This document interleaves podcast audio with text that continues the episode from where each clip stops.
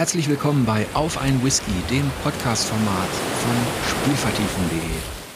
Ich freue mich heute ganz besonders, weil ich endlich mal wieder zum einen einen neuen Gast habe und weil es sich zum zweiten endlich mal wieder um eine weibliche Perspektive handelt. Herzlich willkommen, Christina Kutscher. Hallo. Wir beide haben uns erst kürzlich kennengelernt, hm. auch im Rahmen von einigen ähm, Spielepresseprojekten, sage ich mal. Und du hast dich ja in deiner Karriere, sage ich mal, zunächst mit Literaturwissenschaft beschäftigt. Ja, aus gar keinem bestimmten Grund heraus, aber also ich wollte schon früher so in die Journalismusrichtung gehen, wollte das dann aber nicht studieren nach der Schule und habe dann das studiert, worin ich in der Schule am besten war und das war Englisch und dann ist so eins zum anderen gekommen. Ja, und ich kann euch schon mal verraten, dass Christina einige sehr, sehr interessante Verbindungen auch über ihr Studium oder über ihre akademische Perspektive auch zu Spielen geschaffen hat. Da gehen wir gleich darauf ein. Und ich musste im Rahmen meiner Recherche feststellen, dass deine Lieblingsspielliste veraltet war. Ja, dass du die überhaupt noch gefunden hast. Ich glaube, also da stand was von Terraria und Mirror's Edge. Ja. Aber natürlich hast du, hast du jetzt auch die Chance zu sagen, was, was so aktuell deine, deine Lieblingsspiele sind. Ja, ich wusste ja, dass die Frage kommt und in dieser Liste, also zu dem Zeitpunkt habe ich einfach sehr viel Terraria Mirror's Edge gespielt. So alt ist diese Liste tatsächlich schon. Und da steht, glaube ich, auch Final Fantasy IX drinne. Und das ist sehr, sehr lange, also jetzt bestimmt, weiß nicht, 20 Jahre lang mein Lieblingsspiel gewesen. Mittlerweile habe ich ein sehr soften Spot für so Action-Adventure, also Dark Souls und Bloodborne ist sehr, sehr hoch auf der Liste.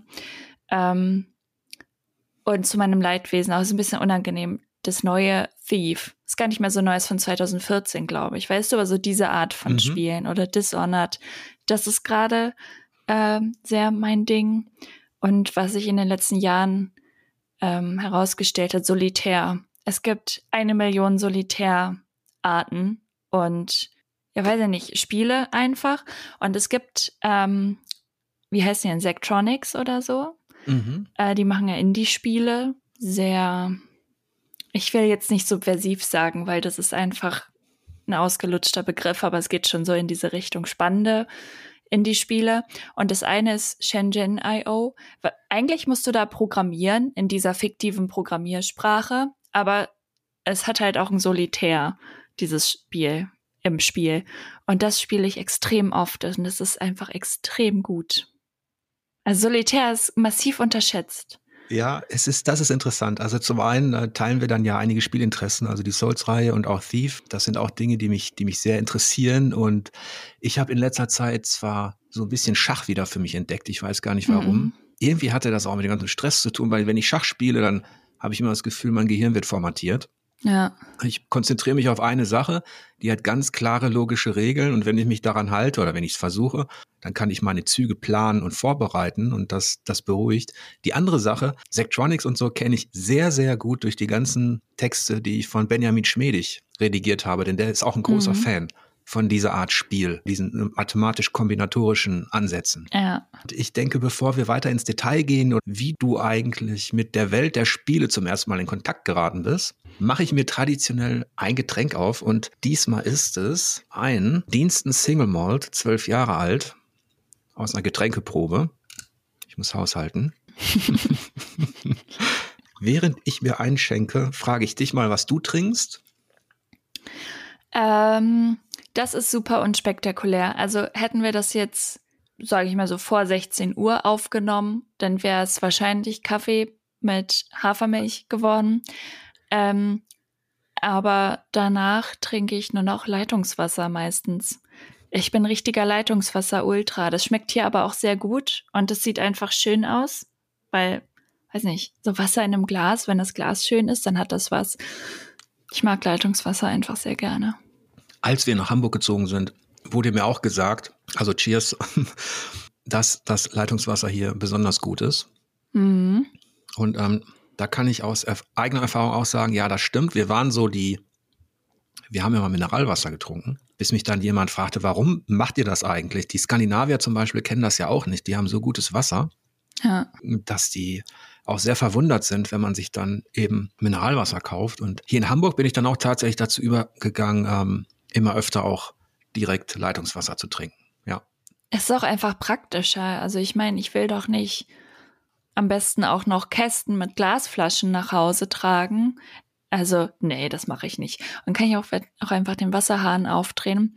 Notfalls würde es ja auch noch diese Soda-Stream-Sachen geben, aber ich finde bei äh, Wasser mit Kohlensäure, besonders wenn das viel ist, dann ist da mehr Luft als Wasser, was ich dann schlucke. So fühlt es sich an. Ich finde, das ist ein ganz unangenehmes Gefühl. Oh, ja, dieses nee. Soda-Stream, das, das haben wir auch ausprobiert. Auch dann so mit Geschmack und so weiter, aber irgendwann haben wir es dann auch gelassen. Nun gut, wie bist du denn zum ersten Mal mit Spielen in Kontakt gekommen? Was war so deine Erstfaszination an diesem oder mit diesem Medium? Also da gibt es zwei Geschichten, die ich erzählen kann, weil ich nicht genau weiß, welche zuerst kam.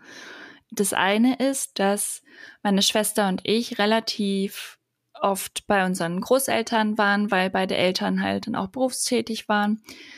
Äh, und die Großeltern einfach in der Nähe gewohnt haben. Und bei denen haben wir immer viel Brettspiele, Kartenspiele gespielt, aber mein einer Opa, der hatte einen PC, auf dem er, ich weiß gar nicht mehr, was er gespielt hat. Er hat dann, während ich am PC Age of Empires gespielt habe, was er mir gezeigt hat, hat er auf der PS1 Command Conquer oder sowas gespielt oder Diablo 1.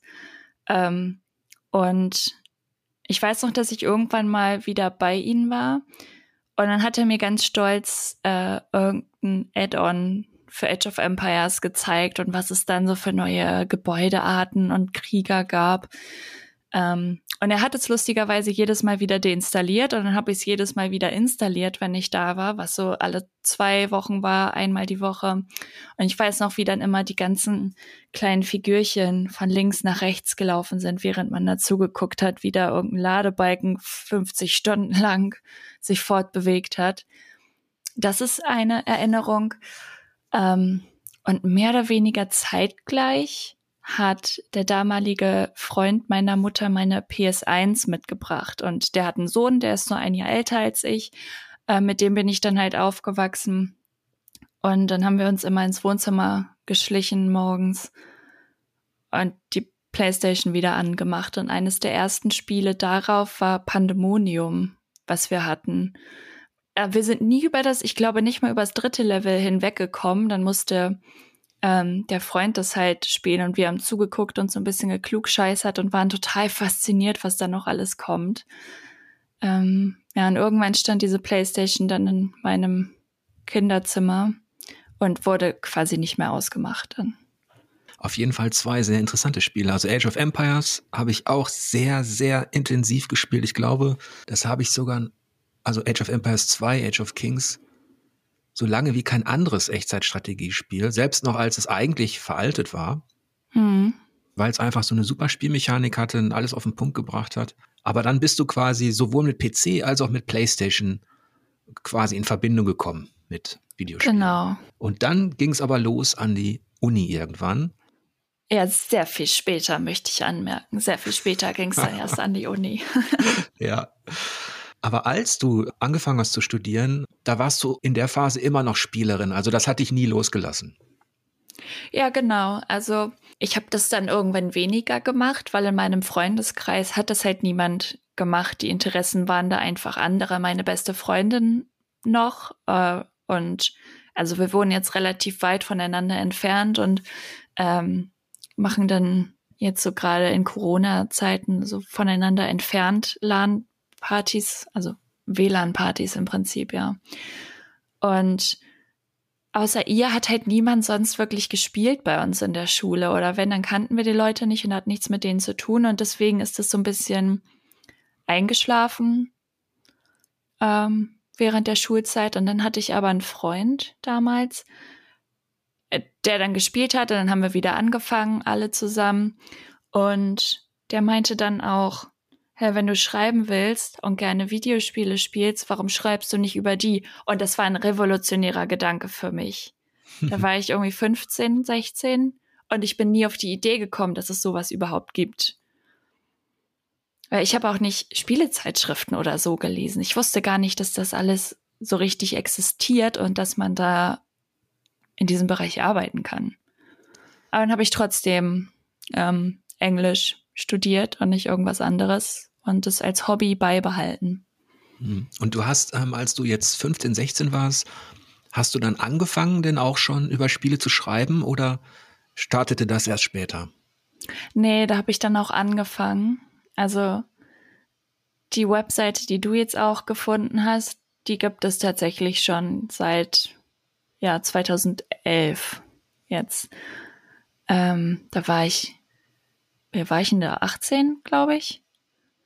Ähm, ja, da haben wir die dann aufgesetzt. Und sie hat sehr viele Redesigns durch. Und das ist im Prinzip, eigentlich soll die niemand finden, das ist mir halt egal, das ist jetzt nichts, was mir irgendwie wichtig ist, wo ich viel Arbeit reinstecke, aber ich probiere halt so Sachen da dran aus meistens. Und da habe ich ähm, sehr viel geschrieben, was ich Gott sei Dank alles gelöscht habe mittlerweile, weil es war wirklich hart unangenehm auch.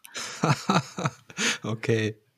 Also so tief bin ich da nicht eingestiegen. Da habe ich nur deine, ja. deine, deine älteren Lieblingsspiele gefunden. Ja, und jetzt bist du aktuell, hast du immer noch an der, an der Uni zu tun. Du hattest ähm, kürzlich einen, einen Lehrauftrag an der Uni Hamburg im mhm. Bereich Anglistik, Amerikanistik und zwar, sehr interessantes Thema, Edgar Allan Poe and the Stanley Parable. Ich habe immer mal wieder hier und da Lehraufträge, entweder an der Uni oder an der HAW.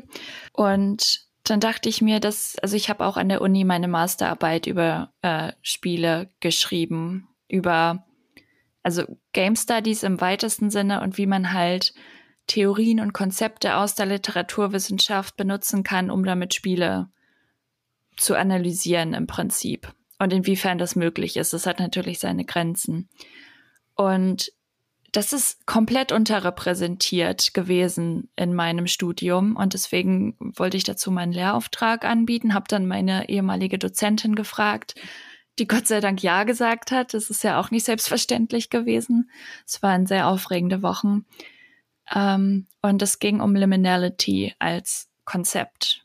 Was ist das? Das ist ein bisschen schwierig zu umschreiben. Also es ist im Prinzip eine Grenze also ein Strand zum Beispiel ist die Grenze zwischen Wasser und Land und das ist dann ein, ein Liminal Space im Prinzip. Ich kann das alles auch nicht auf Deutsch erklären, leider, weil das ja auf Englisch war. Das ist oh.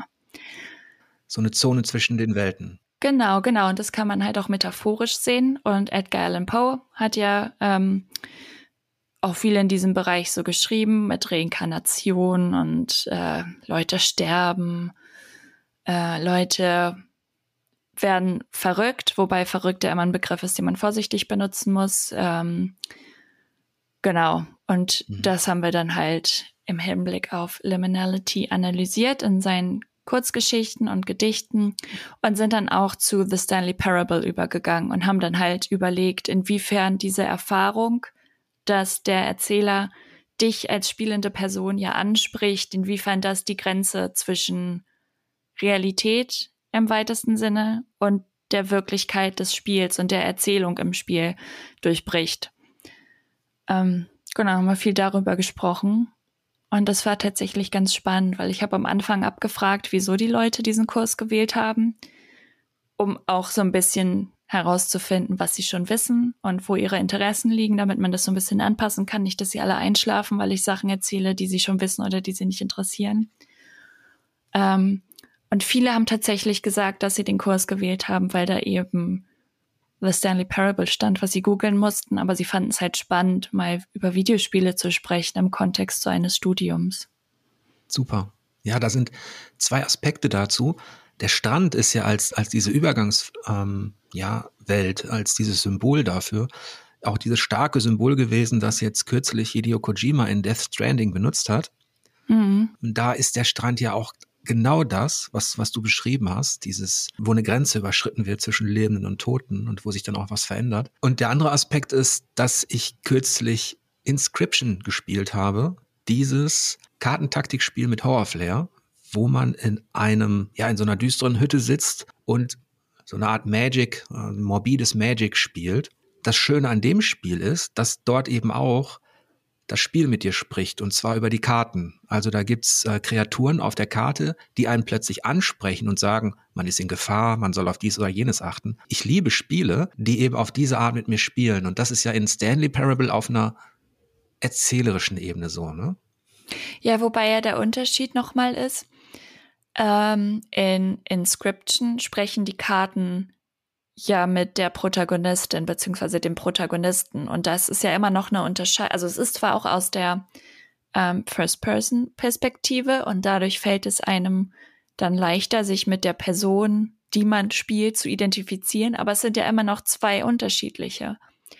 Ähm, und in The Stanley Parable wird das halt dadurch deutlich, dass du Stanley spielst, aber irgendwann kommt halt der Break und der Erzähler spricht dich als Spielerin oder Spieler an und nicht mehr dich als Stanley.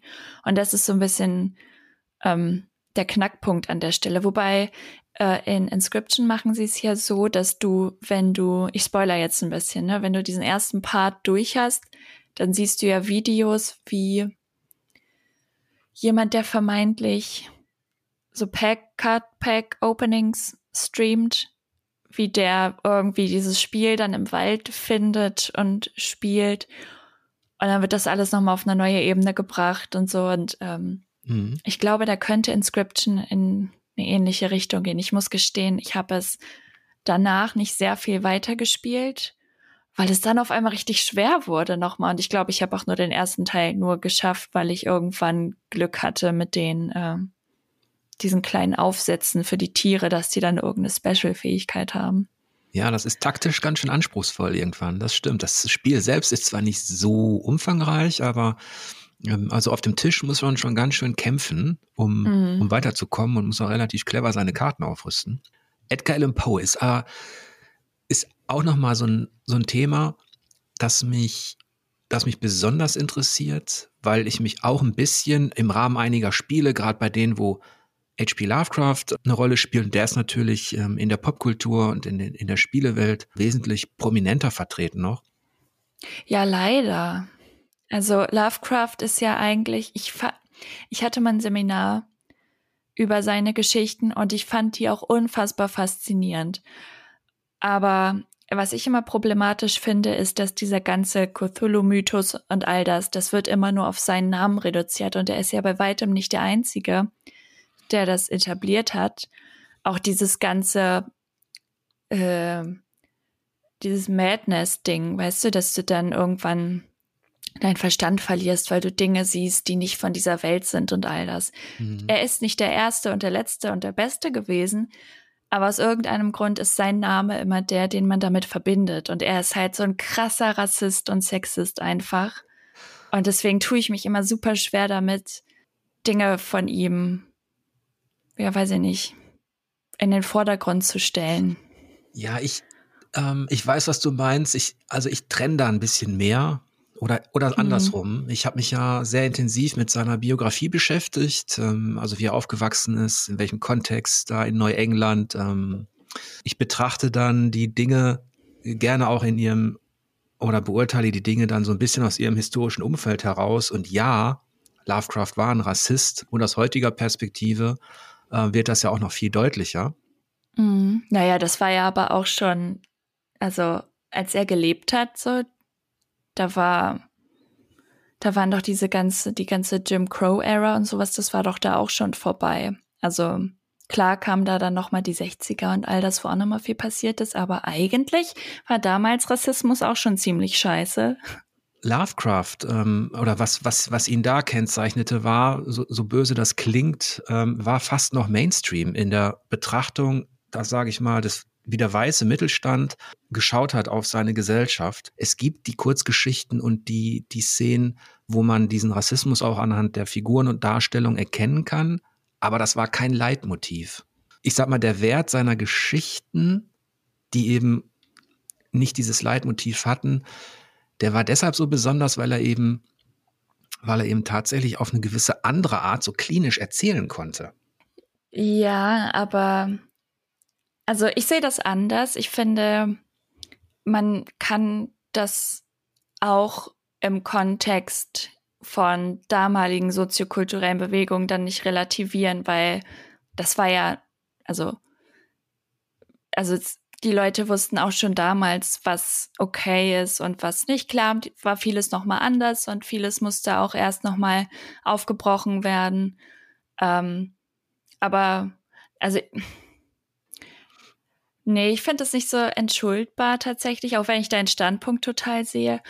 Aber was ich spannend finde, dieses klinische Erzählen, ne, das ist ja lustigerweise etwas, wofür Ernest Hemingway jetzt super bekannt ist und eine Theorie, die da nach ihm benannt wurde. Ähm, und das finde ich wiederum spannend als Aspekt. Weißt du, wenn du. Mhm. Das mit dem klinischen Erzählen hat er ja in dem Moment, wo er Cthulhu beschreibt zum ersten Mal. Mhm. Wo er diese Wesen wirklich mit Worten darstellt, hast du das Gefühl, er zeichnet dir gerade eben genau diese Figur, die wir jetzt alle vor Augen haben, wenn wir an Cthulhu und äh, Lovecraft denken, Tentakel und so weiter. Er zeichnet dir das und hat es ganz klar vor, vor Augen. Er hat ja auch gesagt, er hatte, er hatte viele Albträume und hat dort viel von dem gesehen, was er dann letztlich in Literatur gefasst hat. Ähm, und du hattest vorhin angesprochen, das fand ich auch noch interessant, dass, oder dass du dich gewundert hattest, dass man das alles auf ihn zurückführt, obwohl ja viele andere Leute auch schon an diesen, ja, düsteren Mythologien gearbeitet haben. Mhm. Das Phänomen war ja, dass sich, ohne dass er es eigentlich wollte, er hat ja den Begriff Cthulhu-Mythos nie benutzt. Und er hat ja auch damit kokettiert, ähm, wenn andere Leute das so ernst genommen haben und ihm äh, Briefe geschrieben haben, wie wird denn jetzt zum Beispiel dieser Al-Hazred ausgesprochen, wie, wie spricht man Cthulhu aus und so weiter. Da hat er ja mit kokettiert, weil er, weil er das eben offen gelassen hat. Er hatte gar nicht dieses System. Und erst mit seinem, ja eigentlich nach seinem Tod, hat ja dieser Lovecraft Circle, also Leute, die auch fasziniert waren von seinen Geschichten, haben ja dann dieses Universum weitergeschrieben. Mit unterschiedlichen Tendenzen auch. Also dann ähm, hat eine, äh, eine Seite hat äh, eher christliche Ideen hineingebracht, die Lovecraft gar nicht integriert hatte. Die andere Seite hat eben weitere Kreaturen hinzugefügt. Und heute, heute ist das ja also wie so eine vielgesichtige Hydra, dieser, dieser Cthulhu-Mythos. Und ähm, spannend für mich war halt, zu, diese Schichten zu entdecken. Ne? Also was hat er eigentlich überhaupt geschrieben? Und das war viel weniger konkret, als man denkt. Ja, das stimmt, das stimmt. Ähm, aber das ist ja die Natur eines Mythos letztendlich. Und deswegen sind, glaube ich, auch so viele Mythen so wahnsinnig spannend, weil sie so viele Facetten haben und immer wieder, also die entwickeln ja ein Eigenleben irgendwann, weil niemand mehr weiß, was basiert auf was. Und dann kannst du das auseinanderdröseln, aber jeder packt da seine eigene Interpretation noch mit oben drauf und dann es ist ein Sammelsurium an spannenden Dingen. Mhm. Und wir hatten uns beide, glaube ich, gewundert, ähm, warum Edgar Allan Poe zum Beispiel nicht so eine Rolle spielt in der Unterhaltungskultur aktuell. Warum? Klar, man kennt ihn, man kennt seine Geschichten und er hat ja auch, äh, Lovecraft hat ihn ja auch verehrt, das hat er auch gesagt.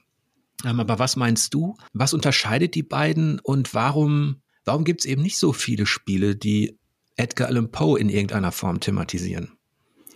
Also die naheliegendste Erklärung für mich wäre jetzt, weil Poe keinen konkreten Mythos hat und die Themen, die er behandelt, die sind auf einer subtileren und abstrakteren Ebene.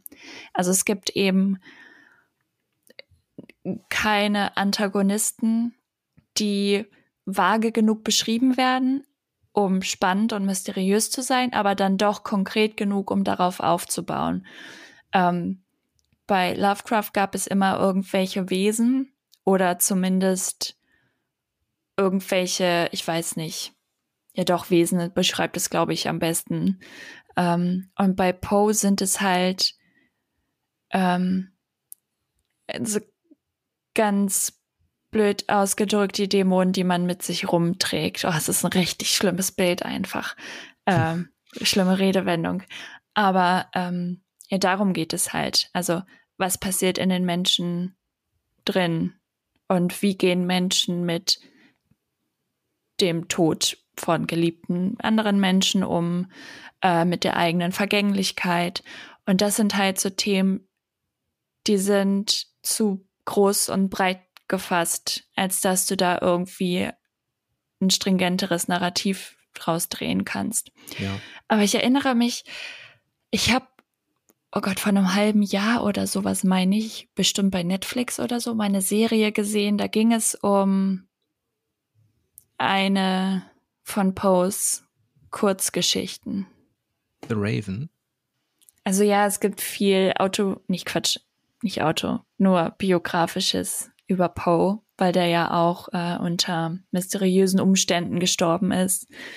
Ähm, also man weiß einfach nicht genau woran. Äh, und vor seinem Tod ist er ja ein paar Jahre verschwunden. Ähm, eigentlich hatte der auch ein ganz tragisches Leben. Das ist auch sehr interessant, also seine Biografie. Vielleicht um diesen einen Punkt, diesen Unterschied. Ich denke, du hast recht, dass Lovecraft war eher wie, um jetzt mal einen entfernten Vergleich zu nehmen, wie zum Beispiel ein Tolkien, mhm. ein Weltenbauer, ein Mythenbauer, der sich sein Universum geschaffen hat. Darin mhm. ist er mhm. relativ diffus geblieben zwar, aber er hat eine geografische Landkarte entworfen, quasi ein alternatives Neuengland mit, mit erfundenen Orten, mhm. die so beschrieben waren, als würden sie existieren. Und das haben die Leute ihm ja genauso abgenommen wie die Geschichte des Necronomicons. Und Stephen King hat das ja dann interessanterweise ähnlich gemacht, mit Orten, die er eben auch erfunden hat ähm, in, in seiner Umgebung. Und Poe, das waren ja auch Kriminalromane. Mhm ich weiß gar nicht, ob Poe sogar als Erfinder des Kriminalromans gilt. Aber auf jeden Fall sind das Geschichten, in denen ja auch Dinge aufgelöst werden. Und da erinnert Poe vielleicht auch mehr an so einen Hitchcock. Ja. Der die Dramaturgie der Psychologie in den Vordergrund stellte und weniger eine Welt gebaut hat. Obwohl ich mir vorstellen könnte, dass zum Beispiel der Fall des Hauses Ascher und solche Geschichten bieten natürlich auch Möglichkeiten, um zu sagen, hey, lass uns mal ein Spiel machen. Ja, lustig, dass du das sagst. Ähm, es gibt nämlich ein Spiel, das auch mit ähm, also ganz, ganz locker von Poe inspiriert ist. Da fällt mir auch der Name nicht ein, aber ist auch vollkommen egal, weil das Spiel selbst, beziehungsweise ich habe das Remake gespielt, einfach wahnsinnig schlecht ist, leider. Hm. Ja. Aber ja, also man kann da bestimmt auch noch Sachen rausziehen aus Poes Geschichten, aber es ist so ein bisschen wie Emily Dickinson halt. Also sehr viel mit damit beschäftigt, was es bedeutet, Mensch zu sein und ein denkendes Wesen. Jetzt muss man sagen, dass die Spiele, die im weitesten Sinne den Cthulhu-Mythos zum Thema haben, auch nicht besonders berühmt werden, ehrlich gesagt. Das ist wahr, das ist wahr. also äh, da gab es immer wieder Versuche, äh, bis vor ein paar Jahren auch ähm, mit offenen Welten und ähm, weniger offenen Welten und so weiter. Da ist übrigens, ähm, das wäre auch noch eine Frage, die ich an dich hätte. Da sind, ist die digitale Unterhaltung, steht tatsächlich hinten an, denn es gibt einige Brettspiele wie Willen des Wahnsinns oder auch ähm, Arkham Horror, die viel besser das transportieren können. Also die richtig gut sind auch. Auch Kartenspiele gibt es, die, äh, die auf diesem äh, Cthulhu-Mythos beruhen. Und du hattest erwähnt, dass du auch ähm, mit Brettspielen in Kontakt kamst. Bist du da auch aktiv aktuell noch oder ist das eine Sache, die du tatsächlich nur als Kind gemacht hast? Da bin ich leider weniger aktiv, als ich ähm, es gerne wäre. Ähm, es ist einfach wahnsinnig schwer jetzt während Corona sowieso, aber auch generell Leute zu finden, die mehrere Stunden Zeit haben und dann mehrere Leute zu finden, die alle zur gleichen Zeit Zeit haben. Ähm, ich weiß nicht, ich fand das auch vor Corona schon wahnsinnig schwierig. Ich habe irgendwann mal mich mit zwei Freunden verabreden wollen. Dann haben wir in unsere Kalender geguckt und dann hat immer irgendjemand was vorgeschlagen und irgendjemand meinte immer so, ach nee, da kann ich nicht, da kann ich nicht, hm, ist auch ungünstig. Und dann haben wir ein Dreivierteljahr durchgescrollt, bis wir dann einen Termin für drei Personen hatten. Und äh, ja, ich habe nicht so viel Brettspielerfahrung, wie ich gerne hätte, auch weil das ähm, einfach so viel Zeit frisst, weißt du? Und dann musst mhm. du Leute finden, die auch auf das gleiche Spiel Bock haben. ist immer schwierig. Und man ist ja eh komplett überladen. Ständig sagt dir jemand, welche Serie und welchen Film du gucken sollst und welches Spiel du, du auf gar keinen Fall verpassen darfst. Mhm. Ähm, und wenn man dann noch arbeitet nebenbei, so, das ist ja überhaupt nicht machbar. Ja, das stimmt. Also für das Brettspiel-Hobby braucht man nicht nur Zeit, sondern eben auch am besten einen festen Freundeskreis oder Leute, die, wo man weiß, okay, die probieren doch mal was aus. Und mhm. mh, hm, interessanterweise, das habe ich jetzt auch erst ähm, im Rahmen meiner ja, Selbstständigkeit viel, viel mehr mitbekommen mit Spielvertiefung.de, hat sich ja neben den Game Studies, die, da können wir gleich auch nochmal drauf zu sprechen kommen, die sich ja mit digitalen Spielen beschäftigen mhm. und wo man sagen kann, da ist die akademische Betrachtung, die hat sich etabliert, das, das dauerte auch.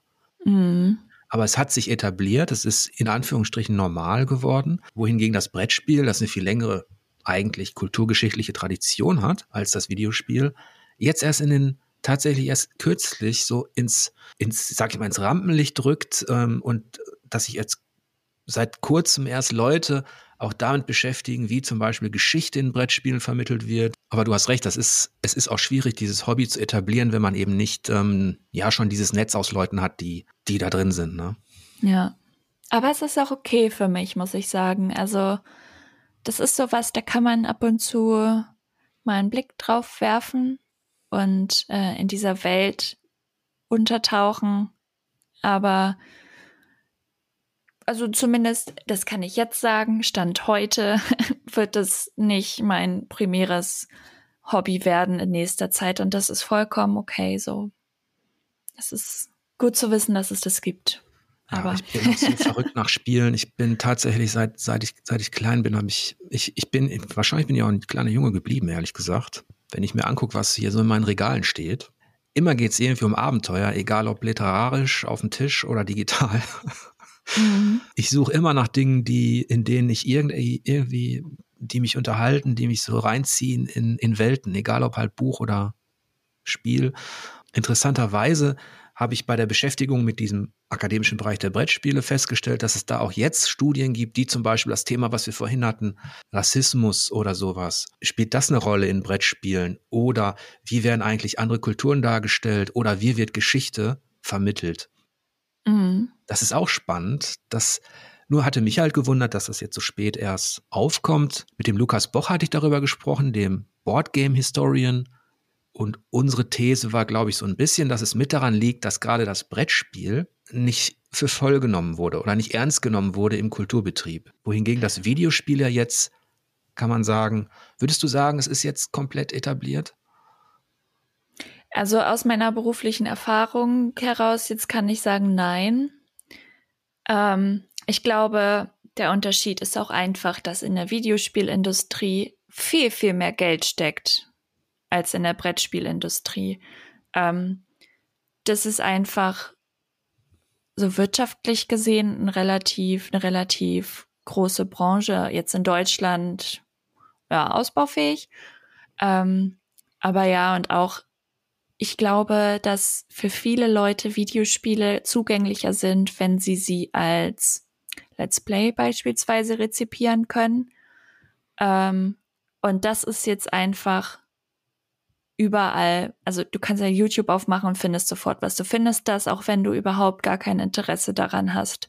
Und äh, ich kann mir vorstellen, dass das bei Brettspielen ein bisschen anders ist ich weiß es nicht, dass du halt nicht so ein Gefühl dafür kriegst, wenn du da jemandem zuguckst, dass es nochmal was anderes ist, ähm, weil dir, ich weiß nicht, vielleicht diese visuelle und auditive Ebene fehlt, ähm, die du schon aus Filmen kennst.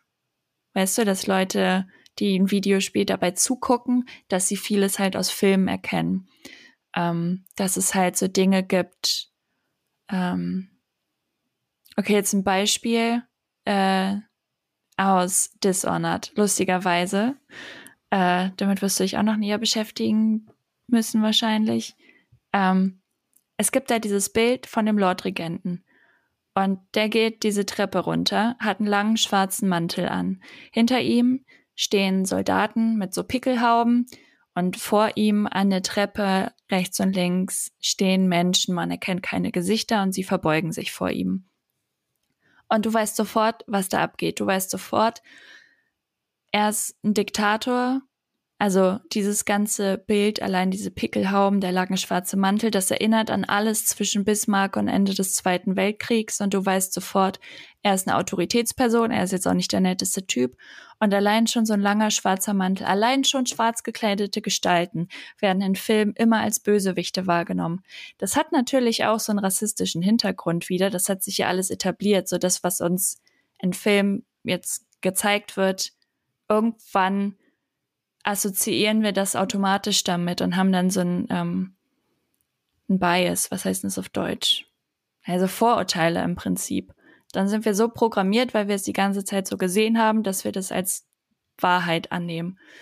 Ähm, und wenn du halt Filme guckst und diese Muster erkennst und mit diesen Bildzitaten was anfangen kannst, dann kannst du auch, wenn du bei einem Videospiel zuguckst, ein bisschen mehr verstehen, als wenn du dir bei einem Brettspiel ein Regelwerk erst noch aneignen musst und nur Figuren oder Karten hast, die sich nicht bewegen. Damit kann man dann, glaube ich, nicht so super viel anfangen ad hoc.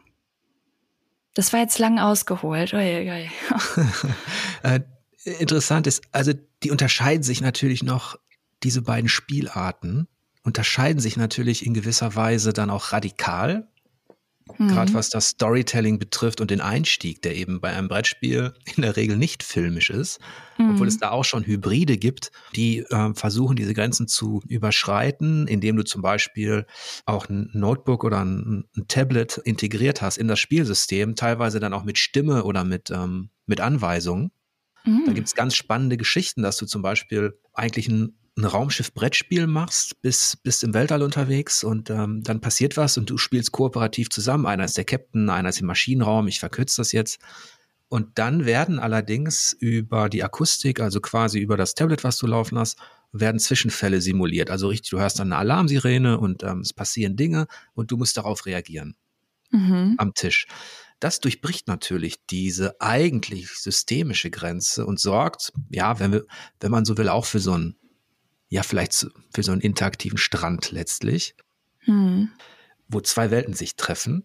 Und da gibt es einige spannende Spiele und, und Projekte, die quasi das Interaktive und Digitale auch auf den Tisch bringen. Aber nichtsdestotrotz hast du recht. Es ist natürlich wesentlich leichter, irgendein normales Action-Adventure mit seiner klassischen gut-böse Story, zumindest an der Oberfläche, ja. irgendwo einzuordnen, als, als junger Mensch oder Spieler, weil da eben, und da kommen wir auf die Aspekte zurück, die du wahrscheinlich auch analysiert hast, weil er natürlich in Sachen Regie und Inszenierung Dinge einfach auch benutzt werden, die man von Film und Co. kennt.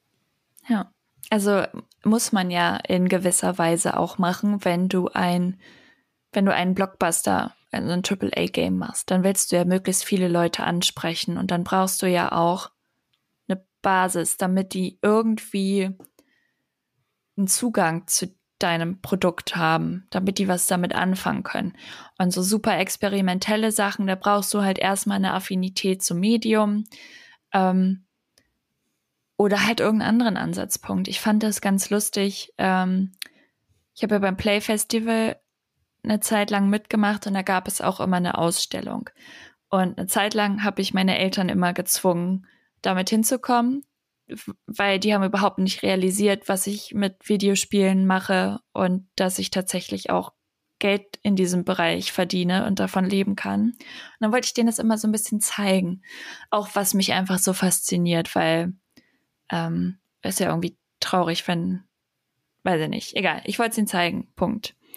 Und das eine Jahr gab es ein Spiel, das war sehr haptisch. Da musste man durch so Mini-Propeller pusten, um dann die kleinen Segelboote auf dem Tablet im Spiel drin bewegen zu können. Also du hast durch einen richtigen Propeller gepustet und dann hat sich das kleine Boot im Spiel bewegt. Und das war unfassbar faszinierend für die. Aber weil dieses Konzept mit dem physisch anwesenden Propeller halt da war, haben, die, haben sie es irgendwie verstanden. Und dann gab es noch so ein anderes Spiel, hieß es Unfolded oder so, ist schon ein paar Jahre her. Ähm, das ist ähm, so von oben drauf, lenkt man eine humanoide Figur durch so etwas wie einen Dschungel. Es ist extrem bunt, extrem stilisiert gewesen, aber da hat das Spiel im Leveldesign dir einfach ohne Worte vermittelt, wo du langgehen sollst. Also wir erkennen sowas jetzt. Wenn wir wissen, da ist eine große verzierte Tür, dann ist die wahrscheinlich wichtiger und was hat, da ist was krasses dahinter, als wenn du irgendeine kleine Holztür hast. Weißt du, wir kennen halt diesen, diese Codes, wir können damit was anfangen.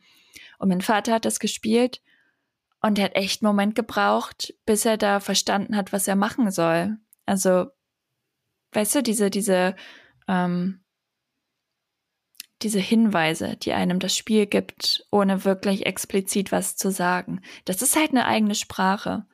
Und wenn du da was vollkommen Neues machst und nicht mit dem arbeitest, was die Leute schon kennen und lesen können, dann erreichst du damit halt niemanden oder weniger.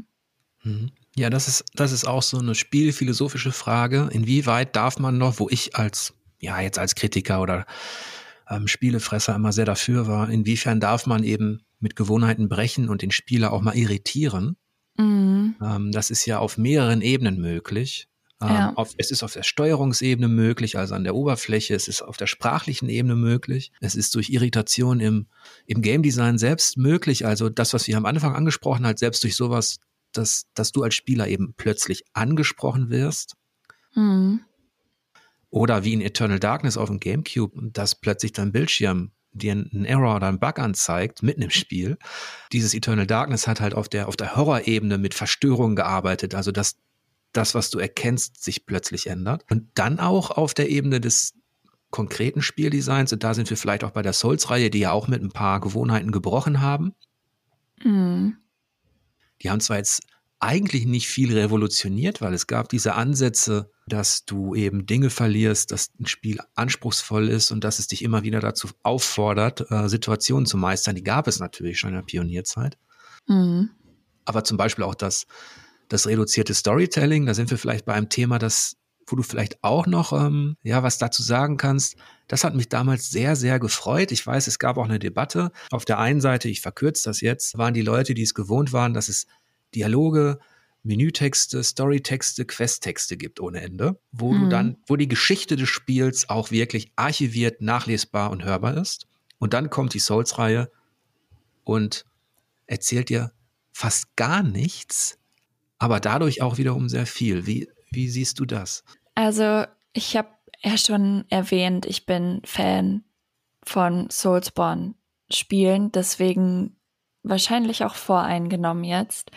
Aber das ist ja gerade das, also, dass genug erzählt wird, dass du ein Gefühl für Dinge bekommst, dass einfach visuell Dinge erzählt werden, wie die Städte oder die Umgebung und die Gegner designt sind, dass du irgendwie eine Ahnung von Dingen bekommst und so ganz grob weißt, hier ist nicht so alles in Ordnung, irgendwas ist hier, irgendwas passiert hier gerade oder ist schon passiert, aber gleichzeitig wird dir das nicht mit Buchstaben ins Gesicht geschlagen.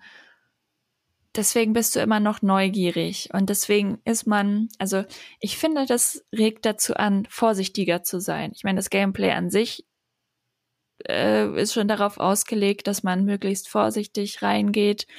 Ähm, aber auch diese, diese halb oder kaum erzählte Story trägt irgendwie dazu bei, dass du ein bisschen vorsichtiger und aufmerksamer äh, durch die Gegend läufst. Aufmerksam ist vielleicht das bessere Wort dafür. Ja, man hat nicht dieses Sicherheitskorsett, mhm. weder auf der Ebene der Spielmechanik und der Kämpfe, weil die eben ja plötzlich in eine andere Richtung ähm, gehen können oder weil du eben nicht Stück für Stück alles besiegst, mhm. noch auf der Ebene des Storytellings, wo du, ich sag mal, in 0815 Abenteuern auch immer das Gefühl hast, okay, das ist jetzt das Märchen Nummer 146 von Gut und Böse, das mir erzählt werden soll. Also du weißt ja auch nichts über die Figur, die du spielst in Dark Souls. Man wählt sich da am Anfang aus, äh, hat dann diesen Charaktereditor, kannst sich, kannst irgendwie das Aussehen ändern und dann hast du so du hast ja Klassen und ich glaube, du kannst ja auch, zumindest in Dark Souls 1, meine ich, ging das, so die Herkunft so ein bisschen, ja, auswählen. Aber das sagt dir ja noch überhaupt nichts über das Spiel und das macht dir keinen Unterschied. Oder verwechsel ich das mit Skyrim gerade? Oh Gott, oh Gott. Nee, ich meine ein bisschen, man konnte was auswählen. Ne? Und du weißt ja aber überhaupt nicht, wieso du in dieser Welt bist und wieso du auf einmal alles tötest und was dann das Ziel ist, also außer jetzt unmittelbar zu überleben. Aber was so am Ende dieser ganzen Welt auf dich wartet, das weiß man ja alles nicht. Und in Teil drei weiß ich noch, hast du ja ähm, diesen, ach, wie heißt denn das? Feierling, Feuerling-Schrein mhm. ähm, und die Feuerhüterin. Und die erzählt dir dann so ein bisschen was. Und dann bringst du da die Seelen von so ein paar Bossen hin. Und dann weißt du, die nennen dich dann ja irgendwie immer Chosen One oder Hollowed oder was auch immer. Und dann weißt du, okay, irgendwie habe ich hier eine Sonderrolle. Aber wieso? Oder was das bedeutet? Ähm, das, also wird einem ja bis zum Ende meistens nicht klar. Dann hast du ganz am Ende, kannst du dir Sachen aussuchen, was du machen willst. Willst du die Flamme entfachen oder nicht? Und dann, ja, was das bedeutet, weiß man halt einfach nicht das Schöne, der schöne Kontrapunkt für mich war an der Reihe, dass dieses Spiel einem gesagt hat, du bist eigentlich niemand. Was willst mhm. du hier? Willst du etwa der Tausendste sein, der hier stirbt? Ähm, du kannst es versuchen, aber erwarte nicht, dass wir dir helfen. Das, ja. Das war so unheimlich schön im Vergleich zu den Spielen, wo dir alles auf dem Silbertablett serviert wird, wo du hofiert wirst, wo du wo du ganz eindeutig schon nach fünf Minuten weißt, du bist der Held, auf den sich alle freuen oder die Heldin. Ähm, du wirst um, umgarnt und umrahmt und du bist der Mittelpunkt der Welt. Mhm. Und auch das, obwohl es ja ein Komfort ist, der auch dazu führen kann, dass man sich in Anführungsstrichen eben sicher und geborgen und ähm, ähm, angenommen fühlt in dieser Welt. Äh, das, das kann ja auch eine Form von Unterhaltung sein. Hat mich das dann irgendwann so angewidert, ähm, dass Spiele ähm, vergessen haben, dass sie ja das Abenteuer eben auch aus Spannung besteht, die dir eine gewisse Ungewissheit geben muss. Ne? Also, mhm. Und da war, da war ich sehr dankbar. Es ist natürlich so, dass es auch andere Spiele gab, die, die genau diese Art von Dramaturgie bedient haben. Da hätte ich auch noch einen interessanten Aspekt dazu für dich. Aber bevor ich darauf eingehe, weil wir schon mal bei Souls sind, mhm. darf ich natürlich nicht unterschlagen, dass du ein Essay geschrieben hast. Und zwar Dark Souls erschuf ein Genre, in das niemand will. Ja, das habe ich äh, für Superlevel geschrieben, dankenswerterweise, ähm, zum sage und schreibe zehnjährigen Jubiläum von Dark Souls. Letztes Jahr, es ist schon elf Jahre alt, dieses Spiel.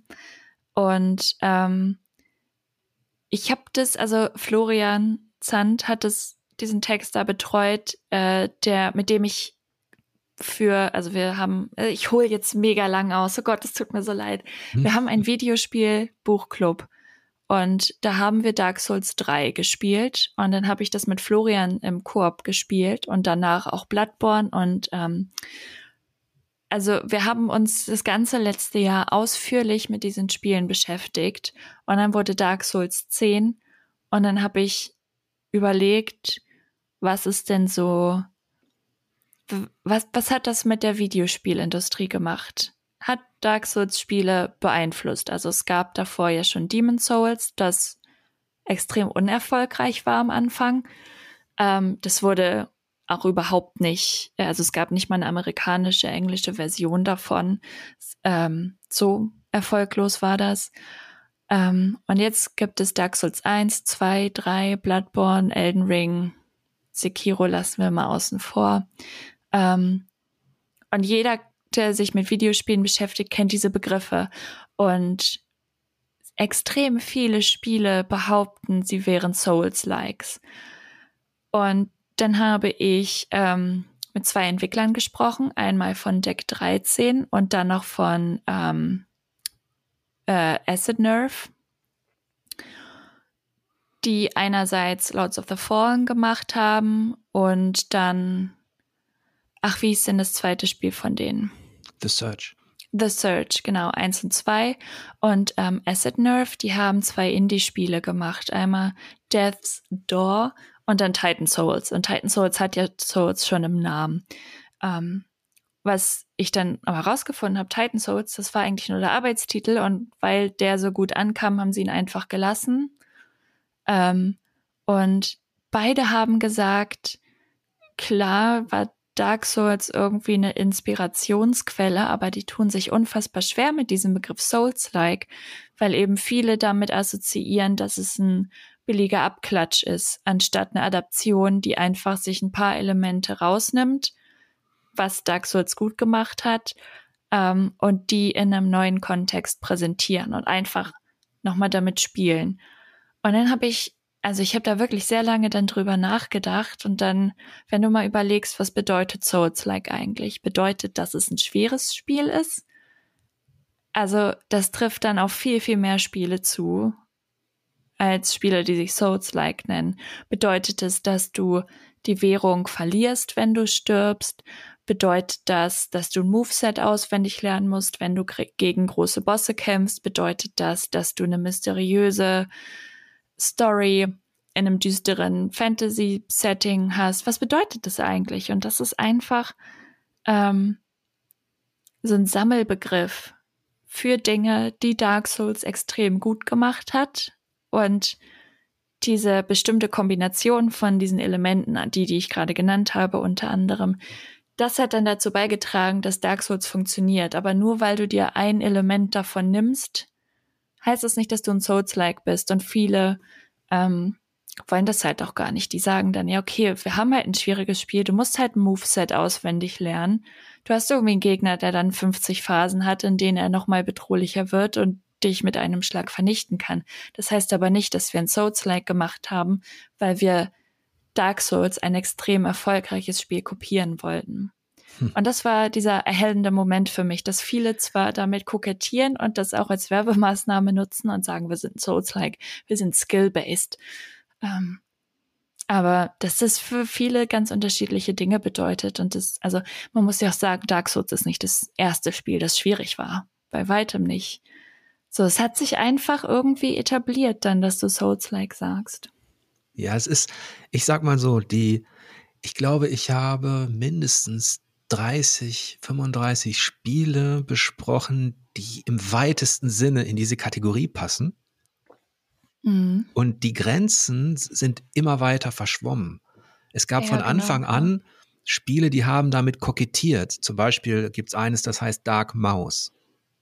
Mhm. Da spielst du aus der Top-Down-Sicht von oben eben eine Maus. Mhm. Und die Entwickler haben von Anfang an gesagt, ähm, wir wollten quasi das Prinzip äh, von Demon Souls oder Dark Souls mal aus der äh, Vogelperspektive in dieses tierische Fantasy-Universum übertragen. Dann hast du Dinge wie ein, wie ein Hollow Knight, das eigentlich ein, ein Plattformer ist und offensichtlich auch inspiriert ist. Und ähm, meist geben die, was heißt zugeben, eigentlich besteht die Spielewelt, seit sie da ist, daraus, dass Dinge, die Leute interessant finden, dass sie sich inspirieren, dass, dass Teile genommen werden und dass ein neues Mosaik entsteht. Also das nennt mhm. man ja auch eklektisch. Und mhm. ähm, dass du Vorhandenes, was erfolgreich ist, kopierst. Und das kann natürlich Vor- und Nachteile haben. Bei diesen sogenannten Souls-Likes ist es so, dass die Grenzen wirklich fließen zwischen nur noch abstrakter Nähe zu diesem Original bis hin zu dreisten Kopien. Also die Übergänge ja. sind wirklich fließend. Was Deck 13 betrifft, ähm, musste ich ein bisschen schmunzeln, als ich damals Lords of the Fallen besprochen habe, war eindeutig zu sehen, dass die komplette Kampfmechanik in diesem Spiel fast eins zu eins, Moveset für Moveset, übernommen wurde. und ich habe danach mit den, ich, manchmal finde ich, müssen Entwickler auch einfach zugeben, okay, wir haben versucht, es zu kopieren, Frame für Frame. Ja, und, das machen sie halt überhaupt nicht, ne? Ganz im Gegenteil. also bei Lords of the Fallen schon. Ähm, bei The Search hingegen ähm, also Lords of the Fallen ist quasi Frame für Frame in, in Sachen Kampfmechanik von Demons und Dark Souls kopiert. Das Fantasy-Universum, was sie gebaut haben, das war vorher da, aber mhm. es ist auch so, das ist noch nicht mal das ist noch nicht mal wertend gemeint jetzt, weil auch eine Kopie kann besser sein als das Original. Mhm. In, in dem Fall war es zwar nicht so, aber ich finde, manchmal würde es Entwicklern auch gut tun, wenn sie sagen, okay, wir wussten, das ist cool, wir wollten es genauso bauen. Bei The Search hingegen da finde ich, da hat sich Deck 13 dann insofern emanzipiert und war kreativer, als dass sie diese Trefferzonen eingebaut haben und damit ein Kampfsystem präsentiert haben und natürlich auch eine andere Welt, ähm, wo man sagen kann, das ist eben nicht kopiert, sondern das ist, das ist eine Evolution in der Spielmechanik, die ich auch richtig gut fand. Mm, ja, ich finde, das merkt man da ganz extrem dann auch ähm, bei dem Sprung von Teil 1 zu Teil 2, dass es einfach eine Weiterentwicklung war. Also der Idee, die sie schon von Anfang an hatten, auch schon von vor Lords of the Fallen, ähm, dass sie einfach einem Teil ihrer Sachen treu geblieben sind, aber das immer wieder reflektiert haben und dann sind immer wieder neue Sachen dazugekommen und man sieht einfach richtig, ja, die Emanzipation, wie du es gerade schon gesagt hattest. Und das, also, natürlich existiert kein Spiel losgelöst von anderen Spielen von dieser ganzen Branche. Also, ähm, wir sind ja jetzt in einer Zeit, wo alles irgendwie von irgendwas inspiriert ist oder also nicht unbedingt geklaut. Es muss auch nichts Negatives sein, wenn du mal mehr oder weniger ähm, dich inspirieren lässt. Aber es geht ja gar nicht mehr ohne. Ja, und dann kommt man, wenn man, wenn man das akzeptiert und als, ähm, also wenn man Spiele bespricht über so viele Jahre, dann musst du schon sehr blind sein, wenn du nicht erkennst, dass sich alles auch befruchten kann. Mhm. Und dass das äh, wie gesagt, das kann Vor- und Nachteile haben. Also das Negativbeispiel für mich ist tatsächlich immer der Einfluss, den Call of Duty hatte auf bestimmte Serien, die ich geliebt habe. Ähm, da hat man gesehen, der kommerzielle Erfolg dieses Shooters in den USA hat dazu geführt, dass, dass ein Resident Evil zum Beispiel äh, komplett in die falsche Richtung designt wurde. Ja. Jetzt ist es so, Dark Souls hat dazu geführt, dass sehr viele Facetten entstanden sind und du hattest Acid Nerve genannt mhm. äh, als zweites ähm, Studio. Und da sehe ich viel eher zum Beispiel oder viel früher oder direkter als bei, bei Deck 13, bei Death Store. Auch das ist ja, wenn man so möchte, also sie, sie nehmen ja den Perspektivwechsel vor. Sie gehen in der Spielmechanik viel weiter weg. Du verlierst eben keine Seelen. Gleichzeitig behalten sie auf sehr charmante Art dieses, diese Szenen bei, wo man sofort merkt, wenn man Souls kennt, okay, dieser große Ritter in dieser Arena, der soll jetzt so sein. Ja, ja, ja auf jeden Fall. Ähm, und das ist unheimlich sympathisch. Das würde ich auch, das wäre zum Beispiel etwas, das würde ich kein Souls-like nennen. Mhm. Äh, aus verschiedenen Gründen. Denn das war, glaube ich, auch deine Frage, wie macht man das eigentlich fest? Was ist denn das dann? Nur weil ein Aspekt so ähnlich ist, Bosskämpfe gab es schon seit der Pionierzeit der Videospiele, schwer waren Spiele auch schon immer. Eigentlich. Ähm, das kann es auch nicht sein, aber es gibt so, ich glaube, wenn ein Spiel ja drei, vier verbindende Merkmale aufzeigt, wo man sagen kann, okay, das sind so Dinge, die kenne ich auch aus Dark Souls, Demon's Souls. Vielleicht, äh, das wäre so der Weg. Und natürlich, wenn die, wenn die Entwickler ganz einfach selbst sagen, sie wollten, sie wollten es probieren, ne? Ja, genau. Also ähm, da würde ich dir zustimmen, aber auch genau aus dem Grund fand ich Death's Door dann auch ähm, so ein bisschen Souls-like. Auch wie das mit den Abkürzungen und sowas dann funktionierte, dem Hub im Prinzip, dieser, dieser Zentrale, in der man da startet. Mhm. Also es gibt da schon so ein paar Elemente, ähm, die sich auch in Souls Spielen wiederfinden. Aber die Frage ist ja dann, wofür brauchst du überhaupt diesen Begriff? Ja, Stimmt. Und dann ist es natürlich Quatsch, wenn du mehrere Elemente hast und sobald mehrere davon aufeinandertreffen, ist es ein Souls-like, weil dann ist es absolut unaussagekräftig. Äh, ich glaube, ich hatte das auch in dem, in dem Text ja. genannt. Also es gibt Platformer, es gibt Action-Adventures, es gibt boah, keine Ahnung, eine Million Spiele, die unterschiedlicher nicht sein könnten, die du irgendwie als Souls-like beschreiben könntest, weil sie halt bestimmte Eigenschaften in sich vereinen. Brauche den Begriff auch gar nicht. Also ich habe ihn auch mhm. bei meiner Besprechung von, also bei meinem Texten über Death Store habe ich ihn gar nicht benutzt. Du hast trotzdem, gebe ich dir auch recht, man kann auch in diesem Spiel Aspekte finden, die, die eben wiederkehren auch. Deswegen wer, wer sagt denn dann, wer definiert das? Und da, ich habe mich ohnehin immer gegen Definitionen gesträubt, auch mhm. ähm, gegen diese ganzen neuen Geschichten, also für mich neu. Gut, ich bin jetzt auch, war 20 Jahre aktiv, aber so zum Beispiel Metroidvania oder solche Sachen benutze ich eigentlich auch nicht. Ähm, da kann man auch drüber streiten, wann das anfängt und aufhört. Ich habe zum Beispiel in Death Store habe ich viel mehr die DNA oder auch sehr viel die DNA äh, von The Legend of Zelda, also von den ersten äh, mhm. Zeldas gesehen. Und letztlich ist es auch eigentlich egal, wie man Dinge kategorisiert. Eigentlich ist viel wichtiger, finde ich, dass man, also wenn wir jetzt von von Spielekritik sprechen oder so, finde ich, dass man das Wesen eines Spiels erkennt und erläutern kann, warum Dinge eben für Spannung und Spaß sorgen. Ne? Hm. Ja, das ist aber ganz schön herausfordernd. Also ich mache ja auch noch einen Podcast der aus dem alten Superlevel entstanden ist. Lost Levels heißt der. Und da hatten wir das tatsächlich, ich glaube, von einem Monat oder sowas erst. Also mir fällt es relativ schwer, Spiele zu beschreiben, ohne mich auf andere zu beziehen.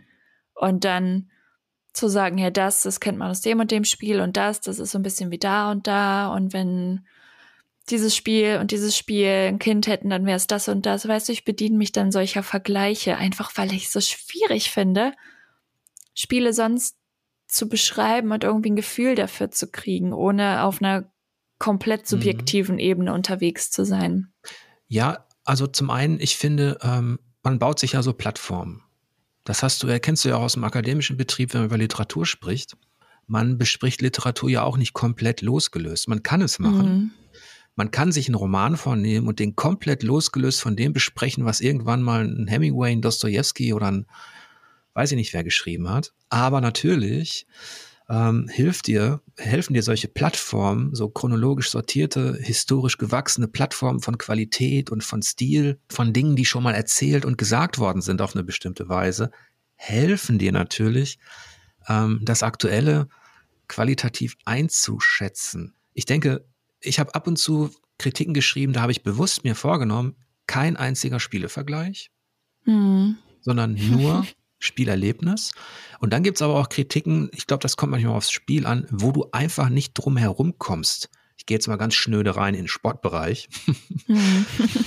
ähm, wo du einfach äh, irgendwann ein FIFA 96 äh, hast oder so, das eben in dieser langen Traditionslinie steht. Und natürlich haben auch, äh, ich sag mal, Nachfolger, auch dann Dark Souls 1, 2, 3, natürlich ist es interessant zu sehen, auch ähm, so spielhistorisch, wie sich ein Studio innerhalb seiner eigenen Reihe entwickelt. Genau, wobei das ja dann wieder ein anderer Punkt ist, den du machst. Also wenn du ein Spiel als Fortsetzung betrachtest, dann musst du natürlich den Vergleich zu den Vorgängern ziehen. Aber das hat mich jetzt auch gerade darauf gebracht, also wenn ich jetzt, also wenn ich Spiele in diesem Podcast zum Beispiel bespreche, habe ich einen anderen Ansatz, als wenn ich sie in der Uni analysiere. Ähm, da will ich dann nicht eine Aussage zur Qualität treffen oder was auch immer, sondern ich will sie halt analysieren und was rausfinden, irgendwas Bestimmtes. Und da braucht man dann halt diese Kategorien und Begriffe und Konzepte, mit denen du arbeiten kannst. Da kommst du nicht besonders weit, wenn du das mit anderen Werken vergleichst. Da musst du halt, weiß ich nicht, sagen können, wie ja, dass der Erzähler, der ist äh, homodiegetisch und diese Welt ist so und so und das Setting ist das und das und ja, Charaktere sind mhm. rund, dies und das. Ich, ich sag mal so, ich, ähm, aus meiner Erfahrung an der Uni weiß ich auch, dass in diesem akademischen Betrieb auch so eine gewisse, äh, ja, du hast da auch, äh, also da wäre es auch manchmal hilfreich, wenn die Leute über den Tellerrand schauen und wenn man nicht immer dasselbe Korsett verwenden müsste. Boah, ja, es ist, das ist mein größtes Problem mit akademischem Arbeiten, dass das auf so einem hohen Level stattfindet. Und da kommen halt teilweise interessante Sachen bei raus, die auch für, also die aber einfach so exklusiv gehandelt werden, weißt du, und weil man sich dann in der Sprache noch überstechen will, um möglichst clever zu wirken. Genau, und das, und das ist das, dachte ich, ich auch. Ja, genau. Ich dachte auch, ich muss möglichst viele Fachbegriffe verwenden, damit die Leute mich für voll nehmen und damit ich einen wertvollen Beitrag leiste. Und jetzt wo ich nicht mehr nur noch in dieser Welt unterwegs bin, merke ich, wie hinderlich das einfach ist und wie wenig zugänglich dieses ganze Wissen da ist. Und es ist halt durchaus spannend. Das hat mich auch irgendwann an der Uni so ein bisschen genervt. Ähm, ja, absolut. Das, weil du kannst mit deiner Sprache eben posen, Dinge erzählen, die dann da alleine dadurch, dass die anderen Leute sie nicht begrifflich sofort verstehen, irgendwie besonders wirken. Aber letztlich mhm. Sollte Sprache so direkt und klar wie möglich sein. Und auch die guten Wissenschaftler, Akademiker, ehrlich gesagt, die wissen das auch. Denn ähm, was ich am Anfang der Unizeit zumindest bei einigen gelernt habe, war, ich weiß noch, da habe ich, ich habe angefangen, Geschichte zu studieren. Und ich dachte, man müsste jetzt, wenn man ähm, in seinem Proseminar sitzt zur mittelalterlichen Geschichte, müsste man zum Beispiel katholische Kirche oder ähm, man müsste das die Curie nennen. Mhm. Vielleicht, dass man irgendwelchen irgendwelchen Bücher, Büchern gelesen habe. Und das erste, was der, mein Professor machte, war dann, was ist denn die Curie? Woher kommt denn der Begriff? Hat er mich mhm. direkt, das stand da, und ich konnte ihm jetzt den Begriff Curie nicht ähm, sprachhistorisch erläutern, etymologisch oder so, sondern ich hatte ihn ja einfach übernommen, weil ich dachte, okay, so nennen irgendwelche schlauen Leute in die Kirche da. Mhm.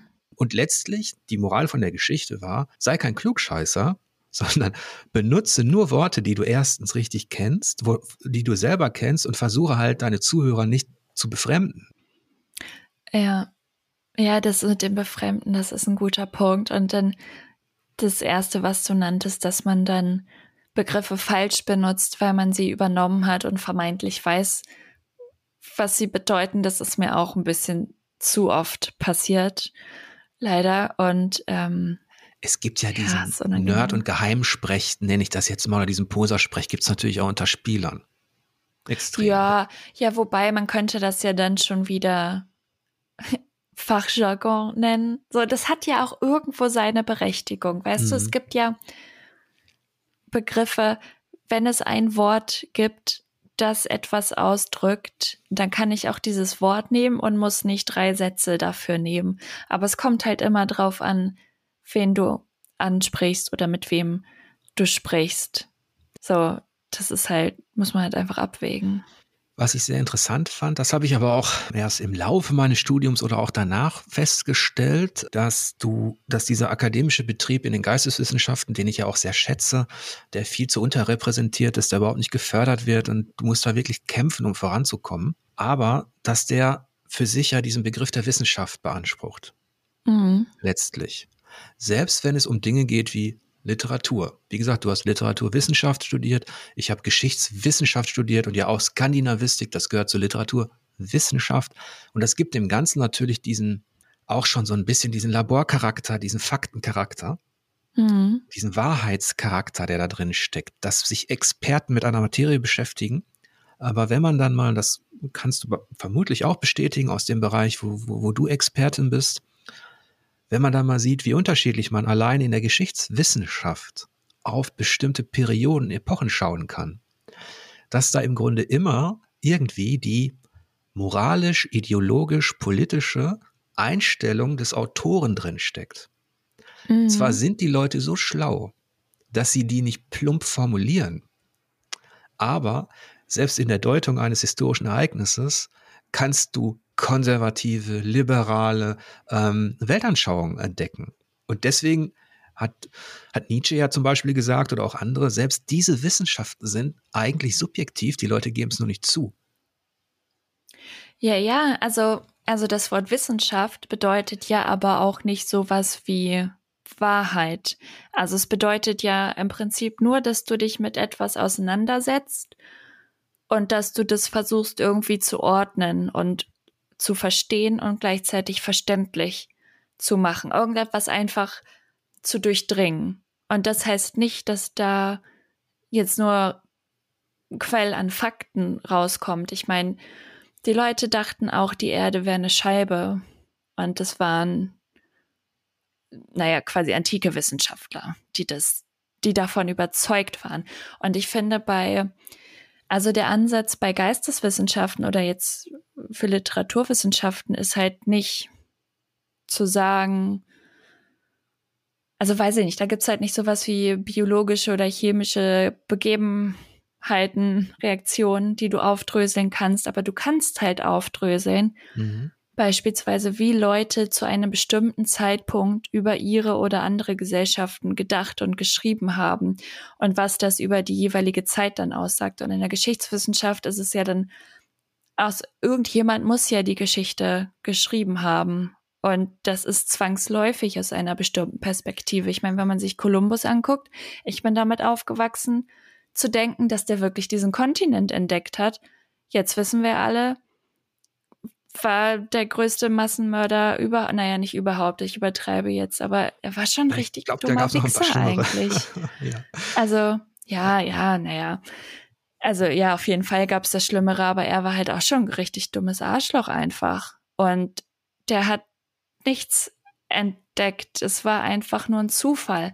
Aber da wurde ja auch erstmal ein bestimmtes Narrativ gesponnen, weil er eben zurückgekommen ist und dann erzählt hat, wie es aus seiner Sicht war. Ähm, und in der Mangelung anderer Perspektiven musst du dann das erstmal annehmen oder kannst es. Mhm. Ja, naja, und in der Literaturwissenschaft ist es dann ja so, du kannst halt, also ich finde jetzt gerade in amerikanischer Literatur ist es im 19. Jahrhundert, 20. Jahrhundert relativ eindeutig, wie sich das einfach verändert. Irgendwann in der Zeit kam dann auch äh, quasi Investigativjournalismus nochmal so richtig auf. Da gab es richtig große Bewegungen, wo aufgedeckt wurde, äh, wie die Working Class in den Fabriken zugrunde gerichtet wird und in was für schlimmen, ähm, unter was für schlimmen Bedingungen die leben und arbeiten müssen. Und das wurde dann halt auch viel in der Literatur, in der Prosa aufgegriffen. Und das siehst du dann einfach. Und dann, das ist ein ganz spannendes äh, Bild, das sich dann ergibt. Und dafür ist ja Literatur irgendwie auch da und die Literaturwissenschaft dann halt, dass du Begriffe findest, unter denen du das subsumieren kannst und mit denen du das zeigen kannst, dass du sagen kannst, hier, das ist, keine Ahnung, die und die, der und der rhetorische Device oder das, was hier gemacht wird, das nennt sich so und so und das ist halt aus dieser Zeit und das bedeutet das und das. Und nichts anderes ist ja Wissenschaft dann. Ja, es ist, ähm, wie du das schon erläutert hast, geht es nicht darum, dass man eigentlich Wahrheiten definiert und findet, wie im Labor in den Geisteswissenschaften, sondern dass man eigentlich ähm, nach einer gewissen Erkenntnis sucht schon. Und daraus mhm. entstehen dann meist in den Geisteswissenschaften unterschiedliche Schulen. Das habe ich so ja. beobachtet. Also du hast dann ähm, zum Beispiel die Dekonstruktivisten in der Literaturwissenschaft. Mhm. Ja, ähm, und dann hast du ähnliche Schulen gibt es auch bei den, bei den Historikern und ähm, vermutlich auch in vielen anderen Bereichen. Und diese Schulen schaffen sich dann eine, so einen Erkenntnisraum mit bestimmten Begriffen mhm. und entwickeln für sich, wenn man so möchte, eine gewisse Wahrheit, eine gewisse Sicht auf Dinge, die mhm. diese Schule kennzeichnet.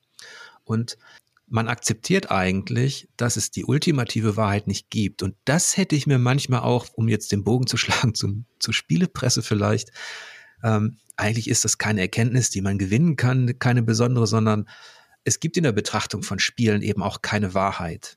Was, was ich ein bisschen versucht habe, war, weil du erwähnt hattest, dass wenn du ein Essay schreibst, wenn ich dich richtig verstanden habe, oder für deinen Podcast über Spiele sprichst oder so, äh, oder deinen Blog, ähm, dass du da anders rangehst, als wenn du an der, als wenn du akademisch damit unterwegs bist.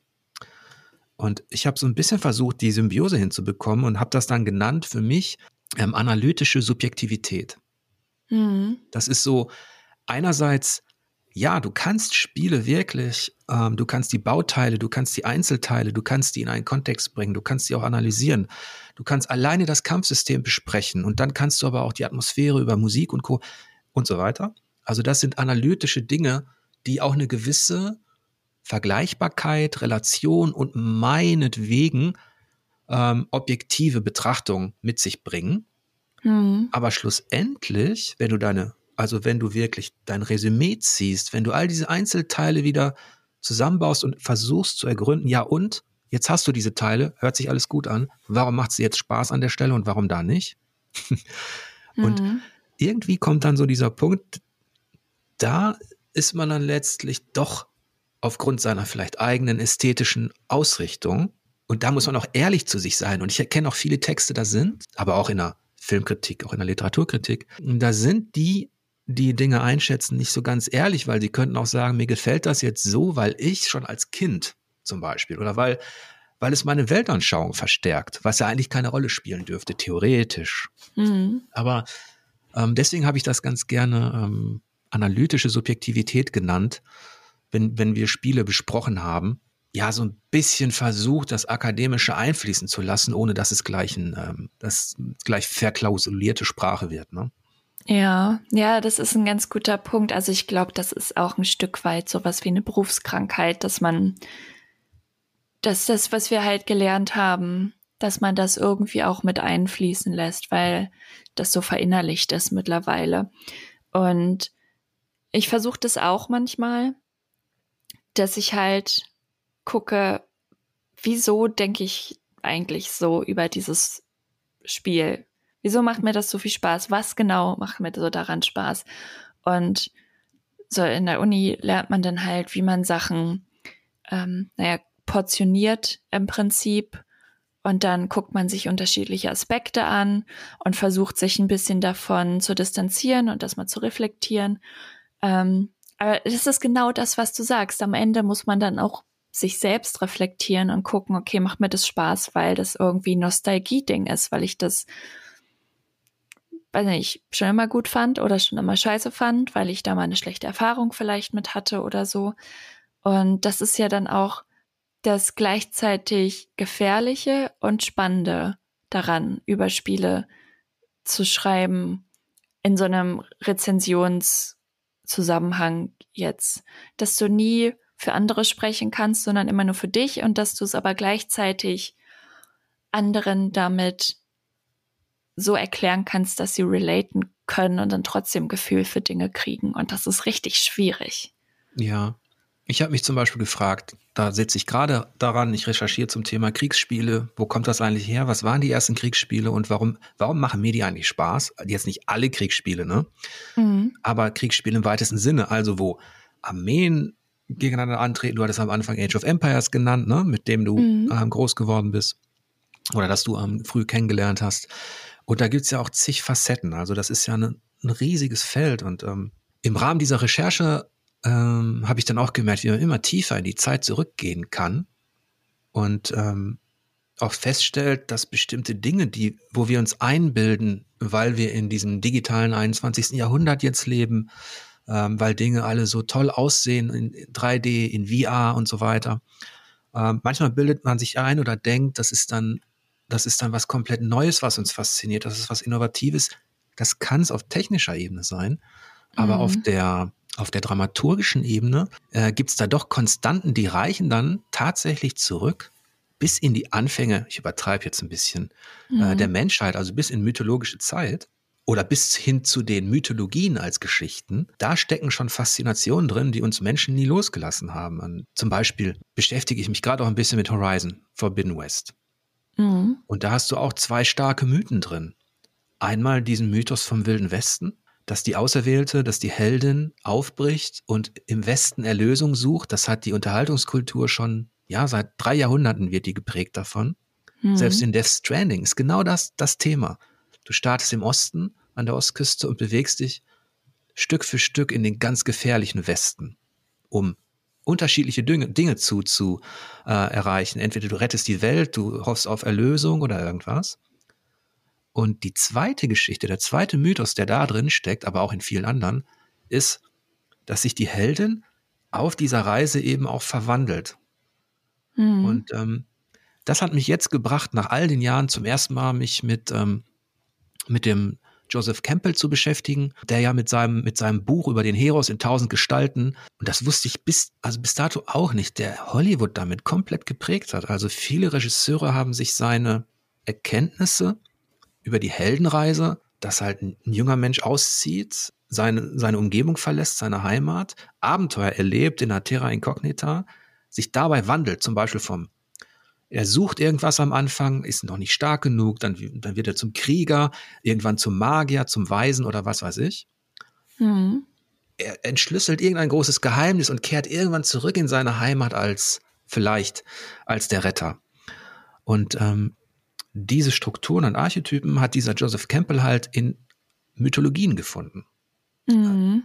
Über die ganze Welt verstreut. Das war sehr interessant, dass uns das, wo du ja auch eingangs meintest, wenn Leute zum ersten Mal mit Videospielen in Kontakt treten, wo sind eigentlich Räume oder bekannte Muster, die man sieht, mit denen man was anfangen kann. Und also der literarischen Ebene ist das scheinbar etwas, was immer wiederkehrt.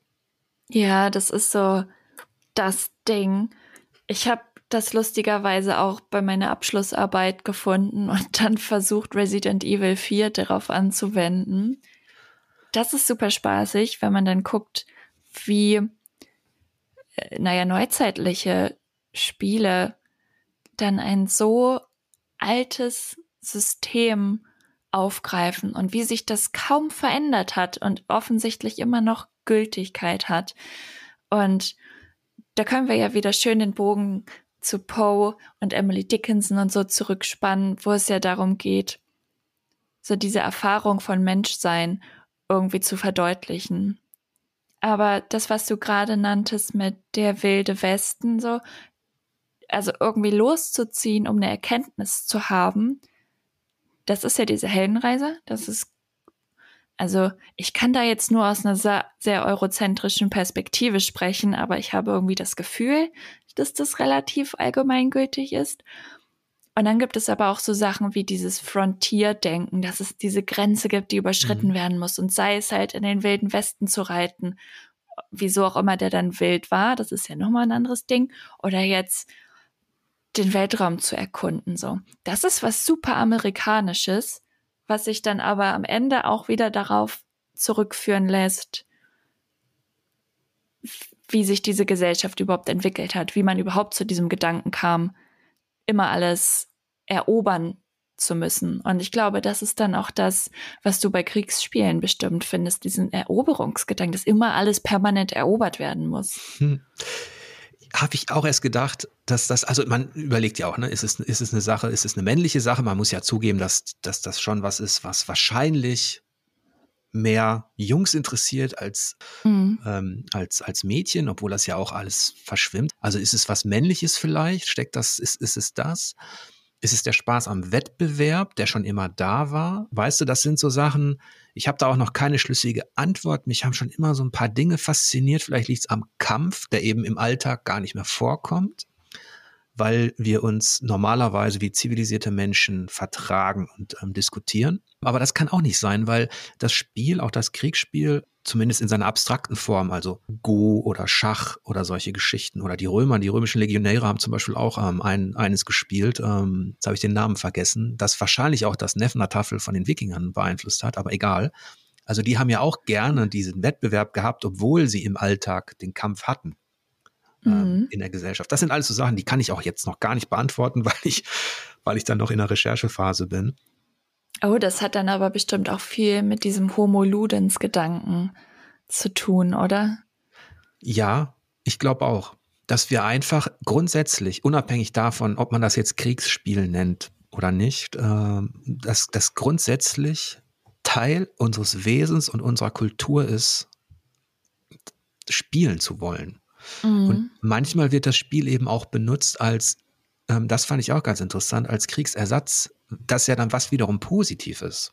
Weil, wenn man es jetzt mal auf die Spitze treibt, wenn die Leute den Krieg nur spielen und darin ihre, was auch immer finden, ihren Spaß finden, dann gibt es ja keine Notwendigkeit, eigentlich den zu führen.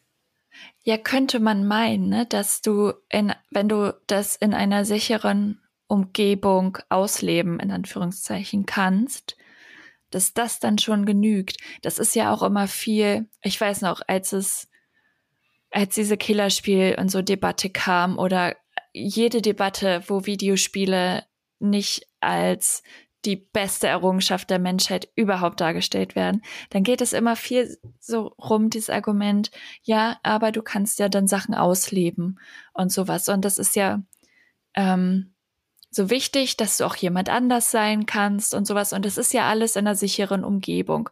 Und das ist aber so ein zweiseitiges Schwert. Einerseits ist es natürlich gut, dass du auch jemand anders sein kannst in einem Spiel und diesen Perspektivwechsel hast und einfach mal erlebst.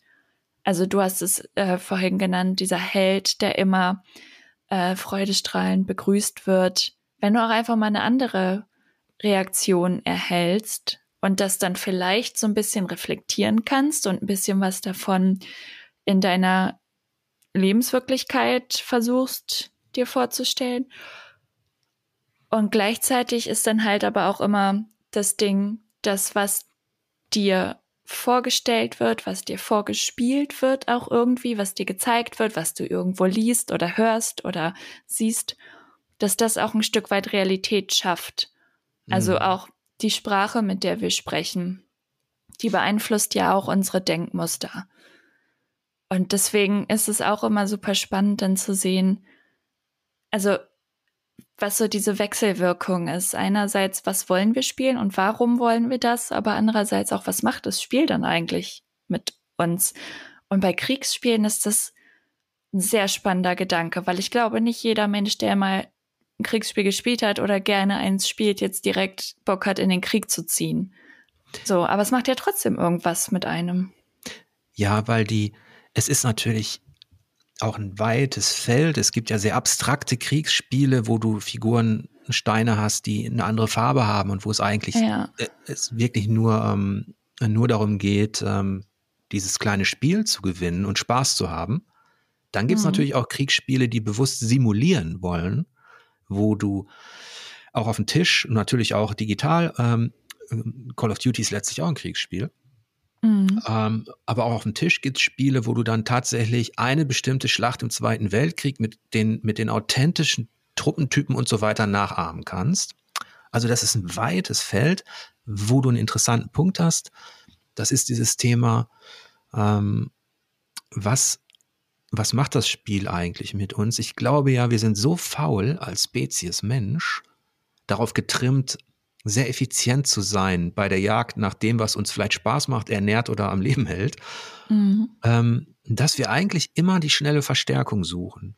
Also ich spiele ja dieses, zum Beispiel jetzt dieses ähm, äh, Old World, dieses ähm, 4X-Strategiespiel in der Antike, spiele ich, weil es meine historischen Interessen verstärkt. Mhm. Und weil ich da mal äh, mit Griechen, Römern, Persern und so weiter, weil ich da mal mitspielen kann. Jemand anderes sucht sich eben andere Welten und Themen, die seine Interessen verstärken. Ähm, und deswegen gibt es ja auch so viele unterschiedliche Themenwelten und Spieler da draußen. Und es gibt mit Sicherheit auch, es gibt halt auch nicht nur gute Menschen oder äh, aufgeklärte äh, Menschen, sondern eben auch die, die irgendeinen Knall haben, die irgendeinen, die, die brutal sind, die Sadisten sind oder irgendwas. Und da kann man sicher sein, das sagen auch ähm, viele Studien, dass diese Leute sich natürlich auch eher die Spiele suchen, die das verstärken. Ähm, das heißt, eigentlich ist das Spiel gar nicht das Problem, sondern immer derjenige, der es startet. Mhm. Ähm, so trotzdem, und das kann ich nicht beantworten, weil ich da kein Experte bin, ähm, ist es natürlich so, bestimmte Spiele, Filme, Medien machen vielleicht auch was mit einem.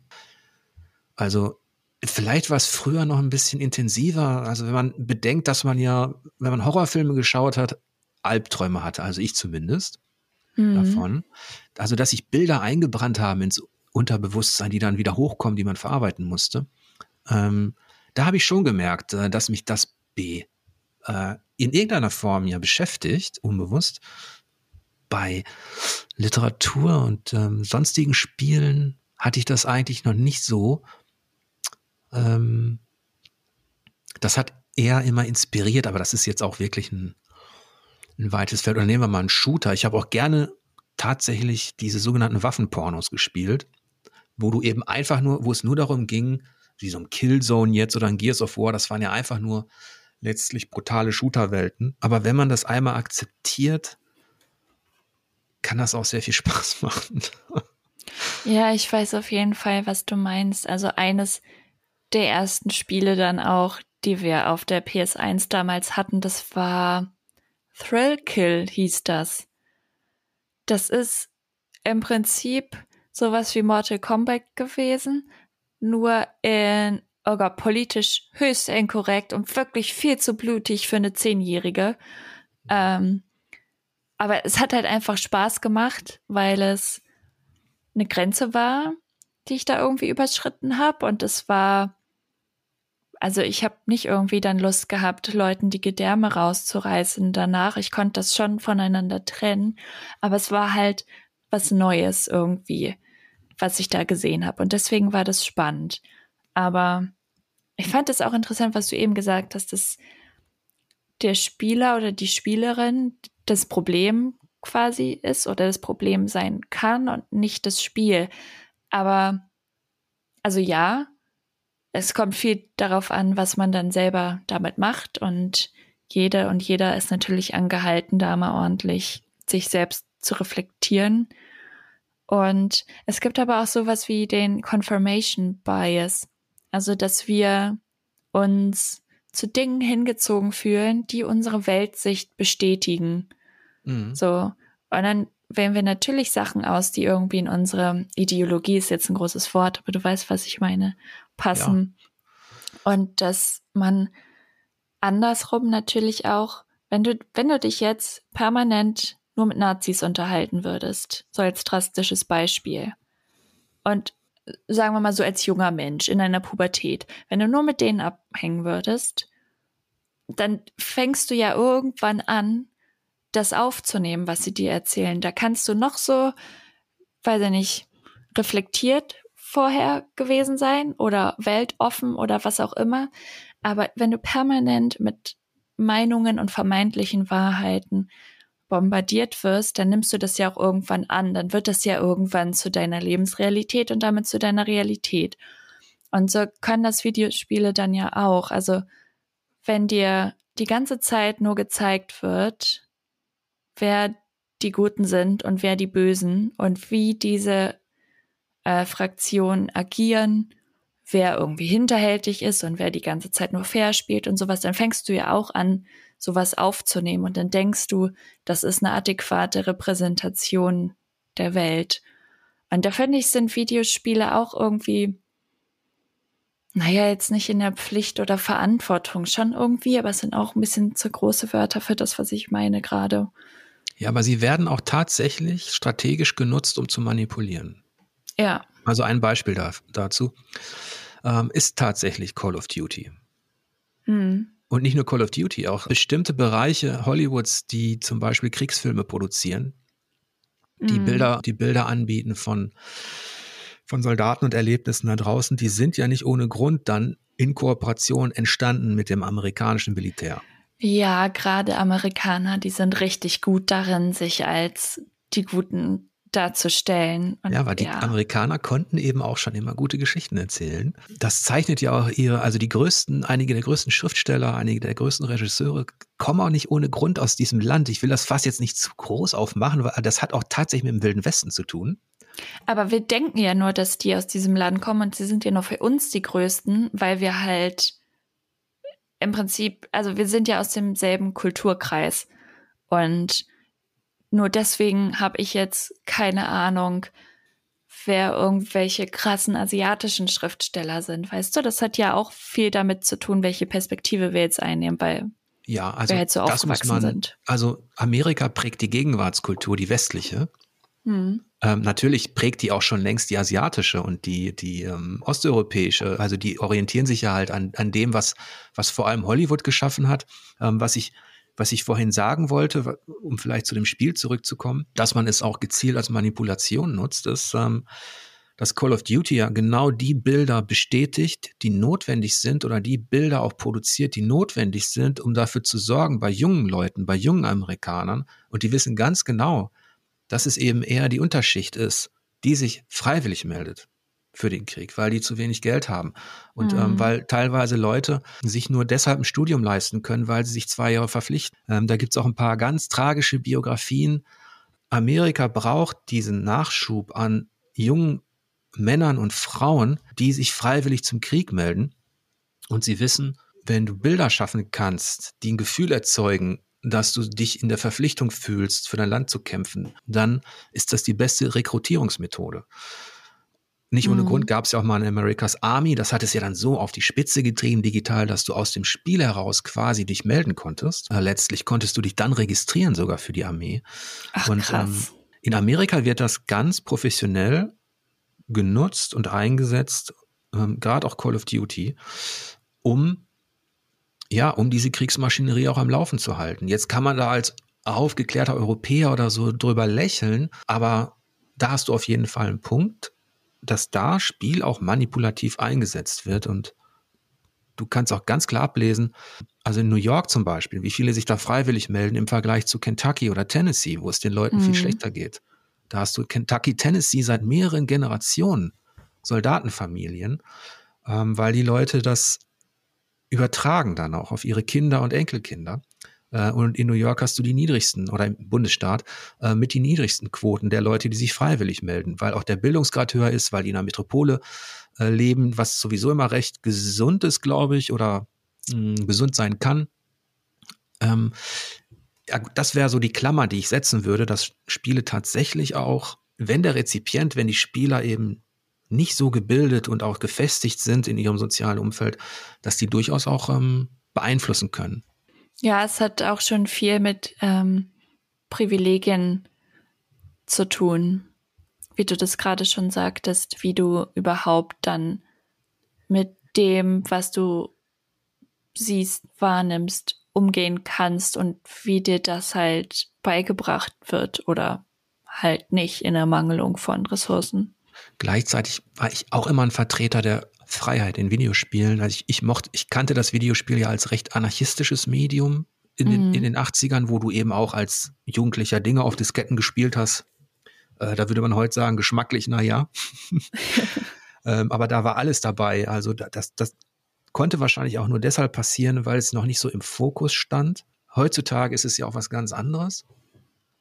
Das ja, heute gibt so es ja die USK ne, und so. Ja. ja, ja. Manchmal finde ich das auch, manchmal ist es auch ein bisschen nervig, dass man das Gefühl hat, dass der gesellschaftliche Status quo, der ja auch seine Berechtigung hat, so wie wir denken, ideologisch, moralisch, politisch, das hat sich jetzt gerade entwickelt, das beeinflusst uns, das ist nun mal so, wie es ist. Aber manchmal bin ich, bin ich auch froh, wenn sich Spieldesigner erlauben, ähm, da auszubrechen und ähm, eben auch mal ja was anderes zu inszenieren und eben nicht nur zu verstärken. Also auf der Ebene, die wir vorhin hatten, im Shooter-Bereich war es eben ähm, Amerika gut, Russland böse und so weiter. Und wir waren ja auch immer die Bösen. mhm. ähm, ich habe mir zum Beispiel auch immer ein, ein Spiel gewünscht, ein Actionspiel. Es muss nicht unbedingt ein Shooter sein, das diesen Antikriegsweg geht, aber dann auch sagt, okay, du spielst jetzt einen deutschen Soldaten in der Zeit und wir zeigen dir, wie es war. Mhm. Und lassen dich reflektieren. Das hat sich auch nie einer getraut, natürlich aus vielen Gründen. Ähm, aber da würde ich mir auch wünschen, dass Spiele mh, hm, ab und zu auch ausbrechen und uns auch ähm, ein bisschen mehr fordern. Also. Ja, da bin ich voll bei dir. Ähm, also es ist ja eigentlich das prädestinierte Medium, um aus so konservativen Mustern mal auszubrechen, halt, weil man ähm, den Leuten da besser vermitteln kann, wie irgendwie eine andere Perspektive aussieht, weißt du, weil sie die tatsächlich nicht nur spielen, äh, nicht spielen und nicht nur, naja, erzählt bekommen, äh, sondern irgendwie selber wahrnehmen zu einem gewissen Grad. Aber man muss da auch immer differenzieren, weil es gibt schon so ein paar Sachen, da würde ich sagen, darauf hat die Welt nicht gewartet, da können wir auch drauf verzichten. Mhm. Ähm, und gleichzeitig gibt es schon so unfassbar viele Videospiele, gerade im Indie-Bereich, die einerseits das Medium selbst so ein bisschen äh, subversiv inszenieren und halt einfach mit diesen Konventionen, die es bei Steuerung zum Beispiel gibt oder bei so Gameplay-Mechaniken, dass sie damit einfach ganz anders umgehen. Und das finde ich super spannend, aber auch auf einer narrativen Ebene, dass sie einfach Dinge erzählen, wo ich denke, da wäre ich nie drauf gekommen. Das ist eine Sicht, die habe ich komplett ausgeblendet, weil die in meinem sozialen Umfeld nie relevant wurde, was super schade und dumm ist irgendwie. Und es ist wichtig, dass es solche Spiele gibt, um mich darauf mal aufmerksam zu machen. Und ich musste gerade noch daran denken. Jetzt haben wir so oft über äh, mein Studium auch gesprochen. Jetzt kommen so ein paar Erinnerungen die ganze Zeit wieder. Und ich war mal in einem Seminar bei einem sehr, sehr guten Professor. Äh, wie ist der? Jan? Jan Kuraczewski. Und wir haben über amerikanische Kriegsfilme gesprochen. Und sein Argument oder so sein, sein Beitrag war dann, gibt es überhaupt sowas wie Antikriegsfilme? Oder sind es auch Kriegsfilme? So ist das nicht zu einem gewissen Grad dann auch Propaganda. Und diese Frage, die kann ich bis heute nicht für mich beantworten. Also nicht, dass ich mich da jetzt jahrelang drauf konzentriert hätte. Es ist natürlich auch ein Schlagwort, Antikriegs, äh, Antikriegsspiel, Antikriegsfilm, ne? mit dem man arbeiten kann. Und ähm, Apokalypse Now wird ja oft so bezeichnet. Ja. Ähm, wo du ähm, vom Walkürenritt Wagners begleitet dann diese Hubschrauberattacke mit den Napalmbomben äh, siehst. Jetzt ist das für die eine Seite kann das der totale Schrecken sein und damit eben ein Antikriegsspiel, so nach dem Motto, meine Güte, was haben die da angerichtet? Mhm. Andererseits sind natürlich diese, äh, kann genau das natürlich auch eine, eine gewisse morbide Faszination auslösen. Und nicht ja. ohne Grund haben dann gewisse Charaktere auch Kultstatus, die dann in solchen vermeintlichen Antikriegsfilmen ähm, aufgetreten sind. Also mhm. äh, da kann ich aus meiner, aus meiner Zeit bei der Bundeswehr, ich habe mal Wehrdienst gemacht, das ist aber auch schon wirklich richtig lange her. ähm, da kann ich aber auch sagen, dass dann, ähm, dass dann genau diese Filme, die angeblich Antikriegsfilme waren, dass die dann ähm, dass da die coolen Charaktere eben diskutiert worden sind. Ne? Also ja, du kannst halt nicht kontrollieren, was die Leute glorifizieren und was nicht.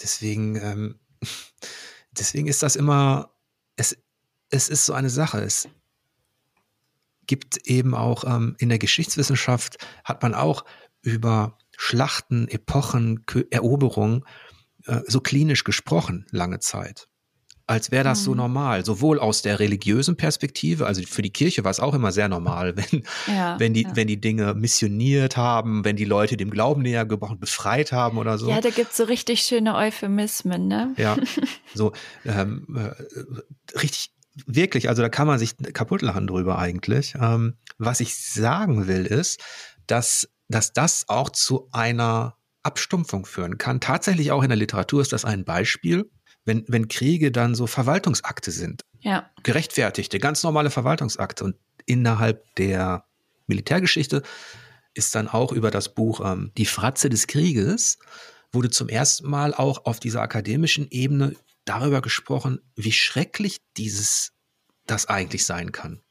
Mhm. Was dieser Krieg mit denen macht, die da eben verheizt werden wie sich das psychologisch auswirkt. Und ähm, das ist natürlich jetzt auch in den, in den USA und Deutschland ein Thema. In Deutschland zwar nicht so verbreitet natürlich, weil weniger Soldaten unterwegs waren, aber da kommen jetzt auch die Leute zurück mit ihren ähm, Langzeitschäden, die entstehen. Mhm. Und das sind so Dinge, die können Spiele auch abbilden. Also auch ein Metal Gear hat schon Tendenzen, wo ich sagen würde, dahinter fragt Hideo Kojima genau diese Mechanismen, auch genau dieses gut-böse Bild, auch Amerikas Rolle. Gleichzeitig bist du natürlich schon wieder unterwegs, wie in diesem, ja, klassischen Waffenpornos, in denen du halt äh, zig Schusswaffen, Klingenwaffen, alles Mögliche hast und damit eben auch äh, killen kannst. Also das ist, das ist wirklich, äh, das ist ein spannendes Thema. Ich glaube auch in der Spielewelt gab es in der letzten Zeit, hast du ja auch angedeutet, gerade im Independent-Bereich, Gott sei Dank auf vielen Ebenen auch ähm, Spiele, die kritische Sachen thematisiert haben. This War of Mine würde ich schon als Antikriegsspiel bezeichnen, zum Beispiel. Mhm. Wo du merkst, wow, wie unheimlich das auch sein kann, wenn plötzlich ähm, das Gesetz des Stärkeren gilt und du deine Familie oder deine, ähm, deine Bekannten beschützen musst. Mhm. Und wie, wie viel unheimlicher es dann noch wird in dem Moment, wo du merkst, Vielleicht kannst du sie nur beschützen oder überleben, wenn du selbst schlimm wirst und dir die Dinge nimmst. Also der Mensch ist dem Mensch ja manchmal auch ein, ein Wolf. Mhm. Wenn diese ganze Zivilisation, diese ganze, also wenn diese Schicht wegfällt, die uns davon abhält, ne? uns Gewalt zuzufügen und so weiter, das ist. Ja, all das, worauf wir uns irgendwann mal als Gesellschaft geeinigt haben. Ach, das hat ja einen morbiden Twist genommen, dieser Podcast. Ich wollte das gar nicht. Jetzt haben wir auch schon fast zwei Stunden erreicht. Jetzt haben wir so viele Aspekte und Themen angesprochen, die mhm. man sicherlich noch vertiefen könnte. Ja. Und ich, ich hoffe, wir hatten einigermaßen einen roten Faden oder zumindest, ähm, ja, wir haben versucht, Verbindungen herzustellen. Mhm. Ähm, aber vielleicht zum Abschluss dieses Podcasts, wenn du auf diese aktuelle Spielewelt schaust und vielleicht auch einen Tick in die Zukunft, was sind denn so die Dinge, die Spiele ähm, oder vielleicht auch die Studios, von denen du dir was Spezielles erhoffst oder auf die du dich besonders freust? Oh je. Ähm, also, wir haben über Dark Souls gesprochen, deswegen freue ich mich natürlich auf Elden Ring in einem Monat dann. Oder war es nochmal verschoben? Ich weiß es nicht. Wenn es rauskommt, kommt es raus und dann freue ich mich, es spielen zu können. Und ich muss gestehen, ich habe halt also ich verfolge kein großes Studio explizit. Es gibt halt bei Twitter sehe ich dann ab und zu irgendwelche äh, Indies und dann mache ich mir ein kleines Lesezeichen und gucke ab und zu mal wieder rein oder Wishliste die auf Steam oder sowas. Ähm, und da gibt es immer wieder welche, auf die ich mich freue, aber welche, wo jetzt noch nichts weiter angekündigt wurde. Aber ich glaube, ich spiele auch sehr, sehr hauptsächlich eigentlich mit anderen Leuten, auch so, so äh, Couch, Backseat Gaming mäßig. Ähm, und ich freue mich wieder darauf, wenn das ein bisschen besser geht. Wir hatten mal so eine Horrorspielrunde zu viert. Haben wir jetzt seit, weiß nicht, wann auch immer Corona angefangen hat, nicht mehr gemacht. Ähm, und darauf freue ich mich sehr, wenn das wieder geht. Und ich hoffe, dass ich in meiner Bubble, wo ich natürlich auch selbst für verantwortlich bin, mehr einerseits crazy shit finde. So Dinge, die mich wirklich überraschen, wo ich sage, wow, hatte keine Ahnung, dass Videospiele das können, mit meinem kleinen limitierten Fokus hier. Und andererseits Perspektiven von marginalisierten Personen. Darauf habe ich richtig Bock. Aber da muss man selber auch ein bisschen suchen, weil die leider nicht so in den Vordergrund gehoben werden. Und das ist das, was ich mir auch für 2022 vorgenommen habe. Hast du schon das Blatt Born D-Make für PlayStation auf Twitter gefunden. Ist das nicht sogar schon ein bisschen älter? Ja, ich meine, ich habe sowas mal gesehen. Ja, das war in Entwicklung, ähm, drei Jahre und ist jetzt kürzlich, glaube ich, dann veröffentlicht worden. Jedenfalls hat die Entwicklerin das gepostet. Das ist halt auch ah. bizarr, weil du, weil du meintest, du bist mit äh, PlayStation auch ähm, zuerst in Verbindung gekommen mit dem Medium. Mhm. Da habe ich mir gedacht, und du magst die Souls-Reihe, vielleicht könnte ein Bloodborne D-Make gar nicht so verkehrt sein. Sah richtig gut aus. Ja, ja. Ich werde es mir mal angucken. Kannst du mir den Link schicken? Das mache ich doch. Ja, also schönen Dank, dass du, dass du da warst. Das mm. hat mir sehr viel Spaß gemacht und es würde mich freuen, wenn du vielleicht noch mal zu einem spezielleren Thema dabei bist. Ja, und dann sage ich mal, bis dahin wünsche ich euch allen da draußen lange Spielzeit und angenehme Bosse. Das ist so schön gesagt. Ja, danke, dass ich äh, da sein durfte.